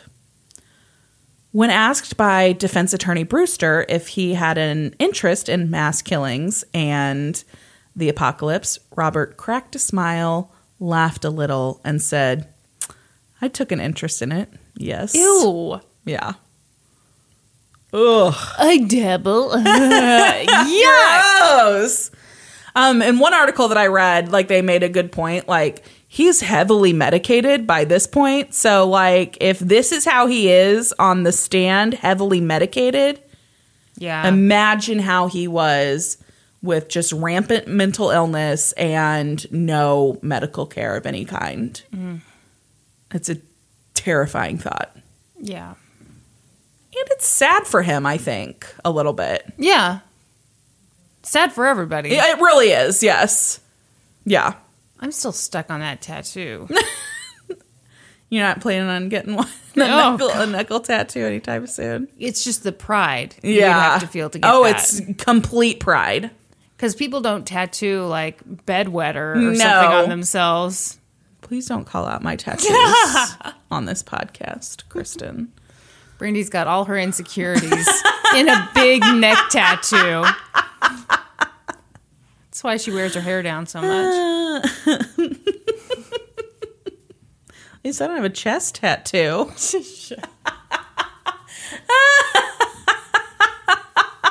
Have we talked about that on the I don't think podcast? so. Okay. So to seriously lighten things up, Yes. like I want to say a month ago, my friend Yeah. Christina texted me and asked me if I got a chest tattoo, which is the most ridiculous question I've ever been texted because I'm afraid of needles. I can barely get like just normal vaccinations, like and a chest tattoo. yeah. Okay, It's pretty extreme. So I was like, "What are you talking about?" She said she went to our website. This is all just a plug for the website. to get people to go to our website. this never happened. It's all just. And she was like, "Yeah, it looks like you've got a chest tattoo." Okay, turns out she was just seeing part of my gray cardigan like sweater. the farthest thing from a chest tattoo. It's like one extreme to the other. No, my gray cardigan is very hardcore, Brandi. Super hardcore gray cardigan. I go hard. my gray cardigan. Next, it's a knuckle tattoo for you. Oh my god, yeah. what would be the lamest knuckle tattoo you could get? Oh man, I don't even know. Just love. Safe driver. safe driver. Uh-huh. Responsible citizen. you can see it when you're at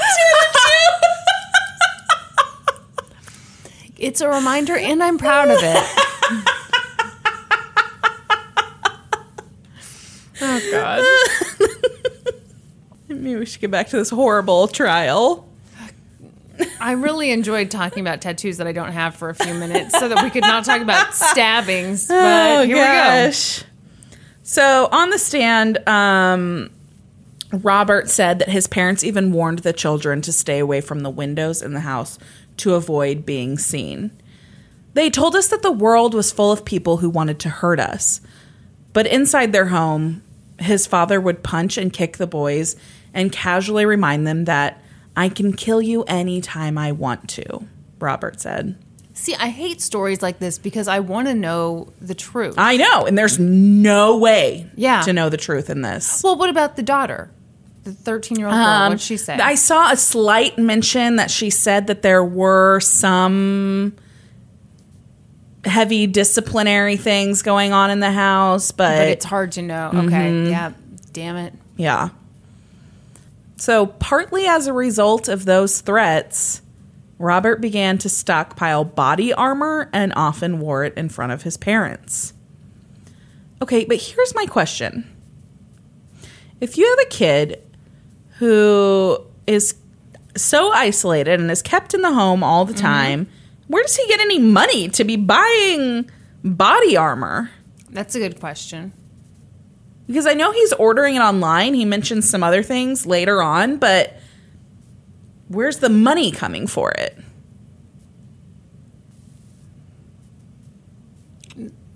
Yeah, I mean, obviously the parents had to have. Had to be funding it. yeah. Um, And I would think that if the dad was super into being violent Mm-hmm. against his kids, he wouldn't want them to have any kind of. that's protection. exactly what you think, and especially when I tell you this next thing. Okay. This says that Robert on the stand said that he would put on his body armor and he would go to his father and say, This is my life preservation rig. With this on, you can't kill me.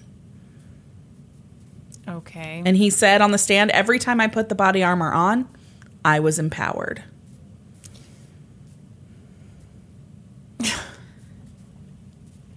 I don't know. I know. It's so hard to know.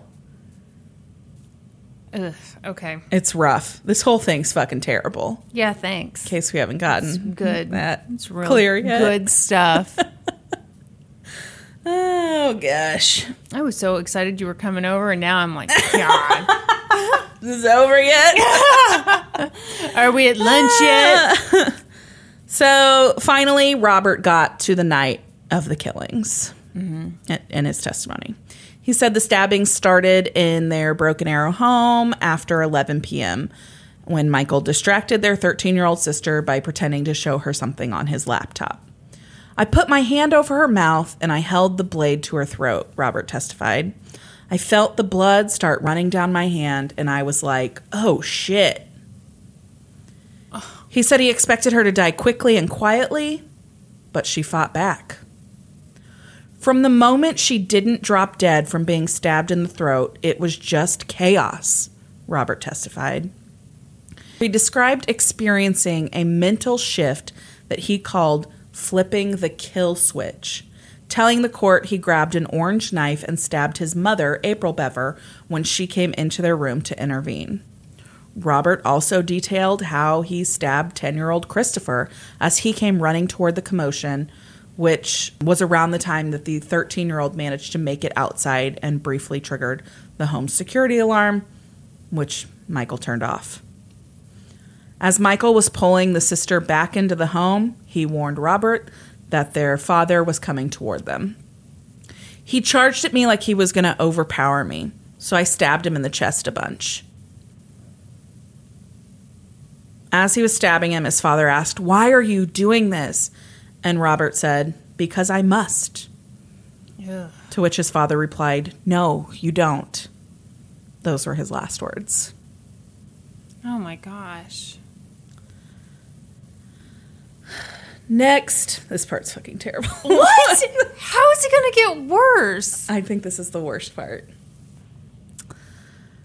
Next, Michael tricked three of his siblings No. into unlocking doors by claiming that Robert was trying to kill him too. Oh.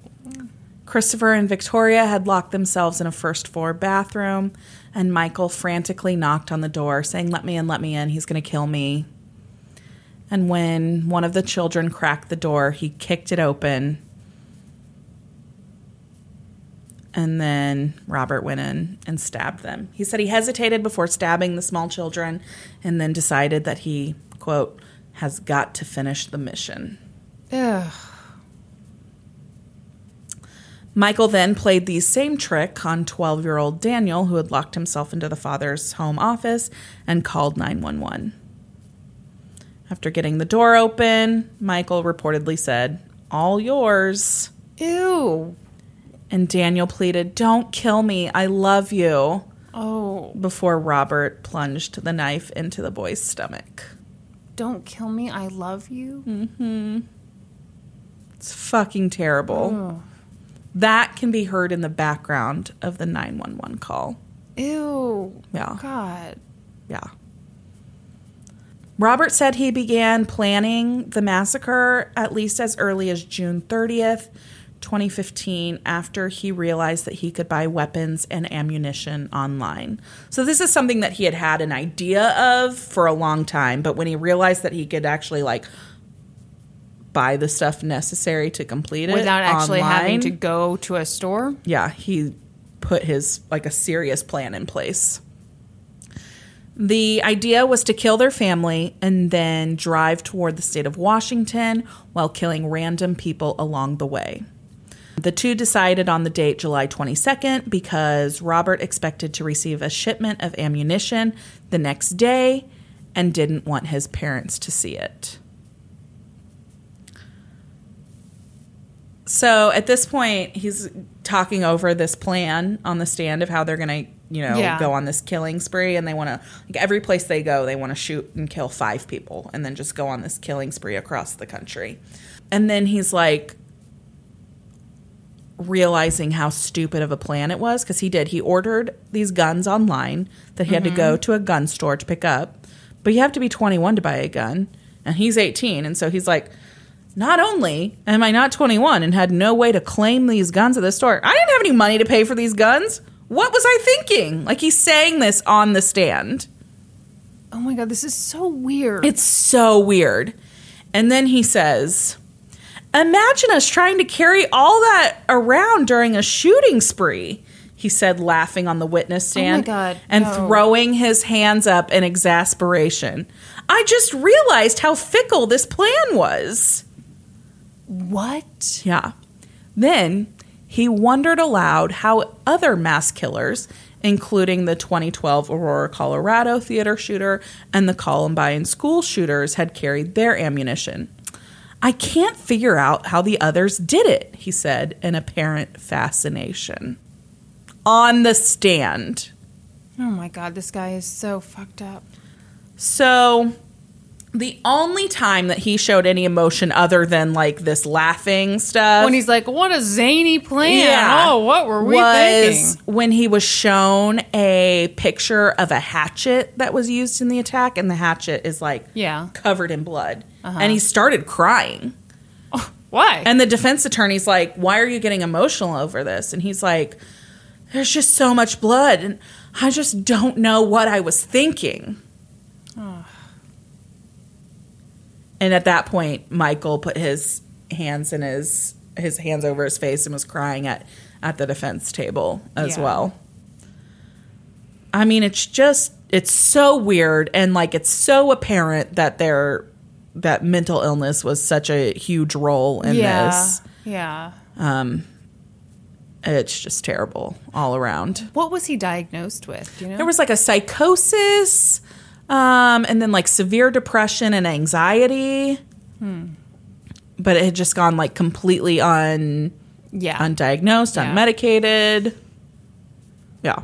yeah. When you're not going in for a physical, you're not gonna. You're not, yeah. Oof. Yeah.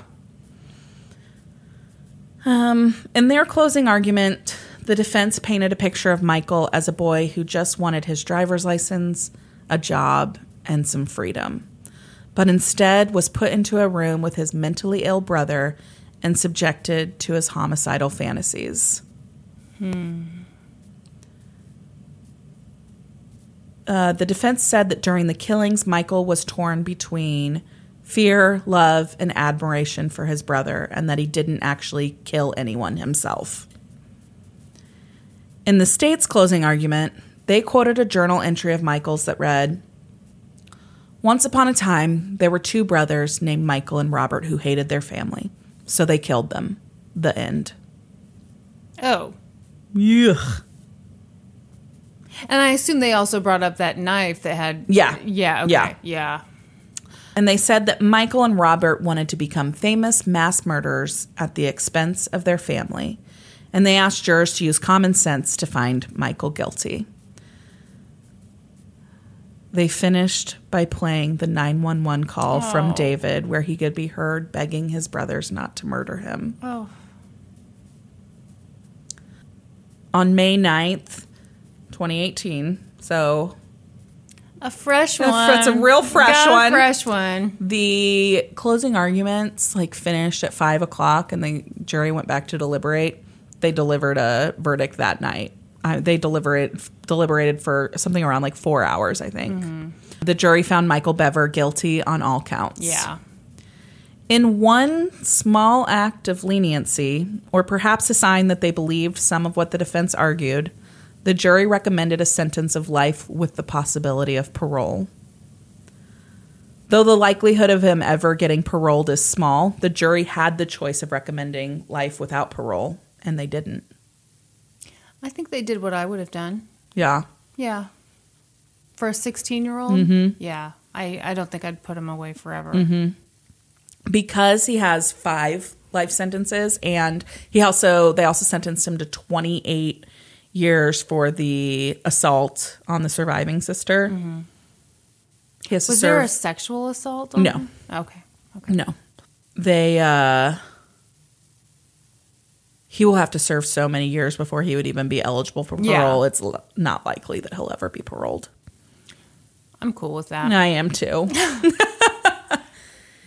and uh, that's the horrible God, tale of the what? Bever Ugh. family murders.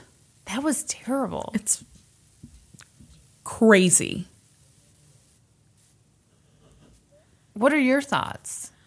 Um, I think that probably the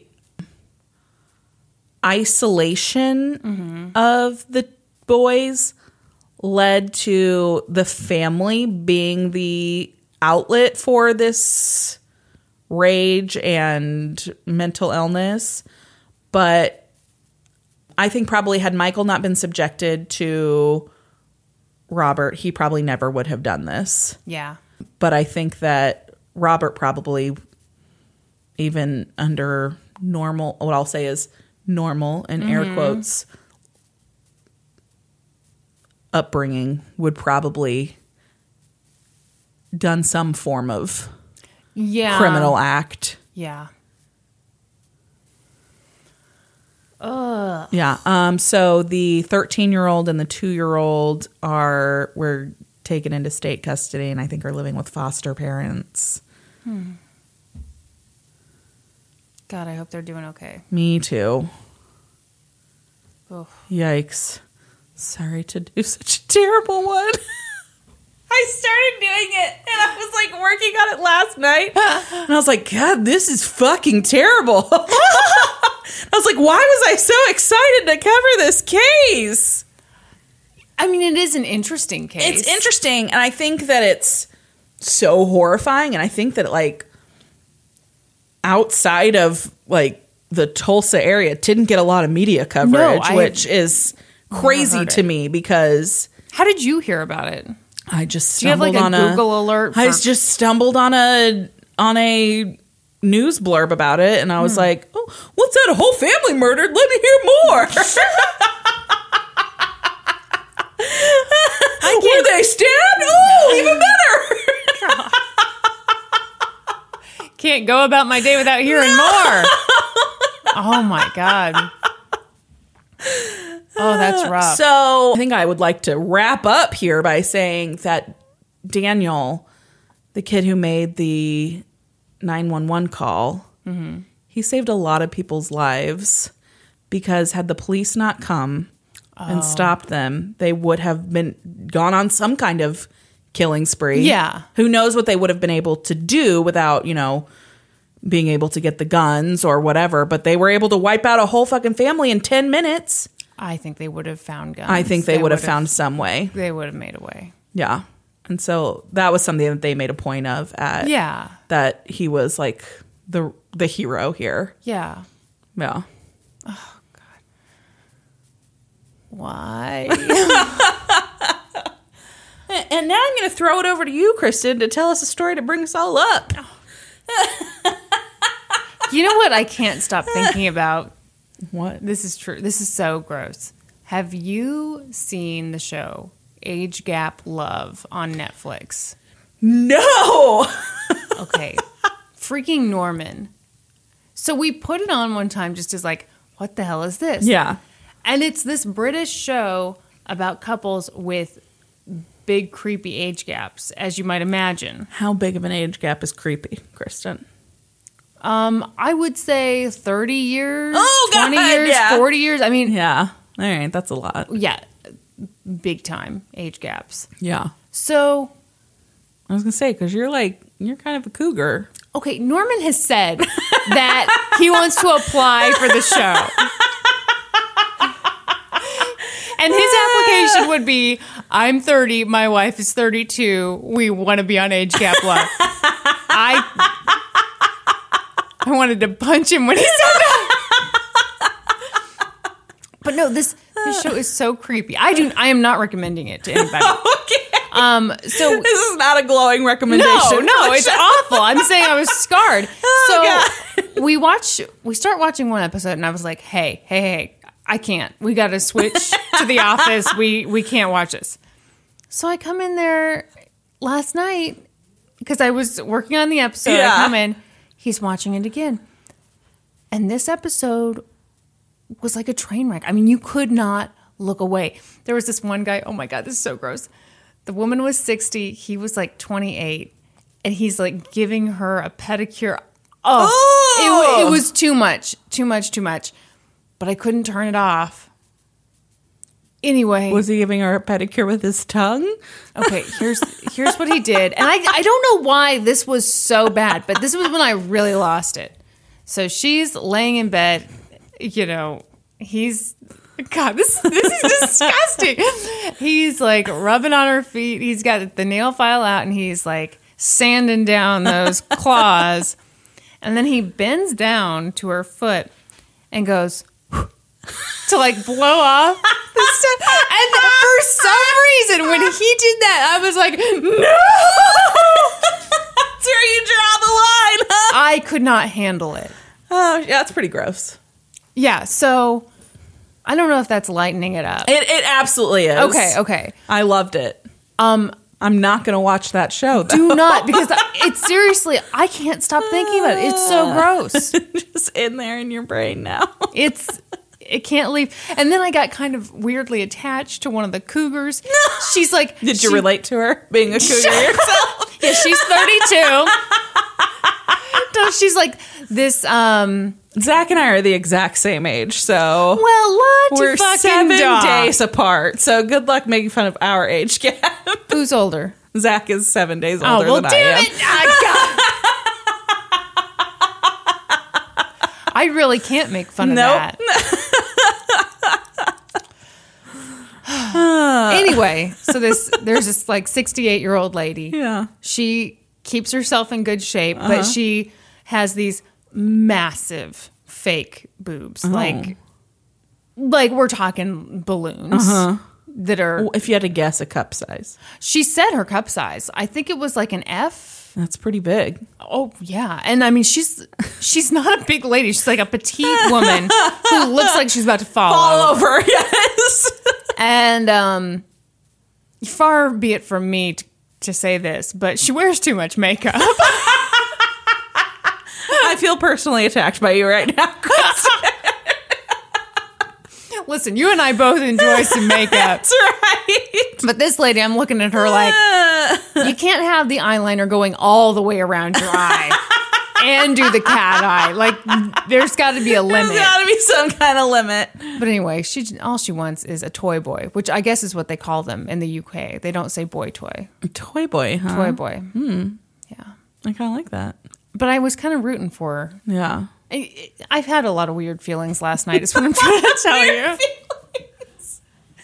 Well, if this podcast has given you weird feelings, then uh, Which I'm sure it has. I'm sure it has. Um, find us on social media. Give us a like. Give us a follow. Head on over to iTunes. Leave us a review and a rating. And join us next week. When we'll be experts on two whole new topics. Podcast adjourned. Now for a note about our process. I read a bunch of stuff, then regurgitate it all back up in my very limited vocabulary. And I copy and paste from the best sources on the web and sometimes Wikipedia. So we owe a huge thank you to the real experts. For this episode, I got my info from the Washington Post, the New York Times, and the Rolling Stone.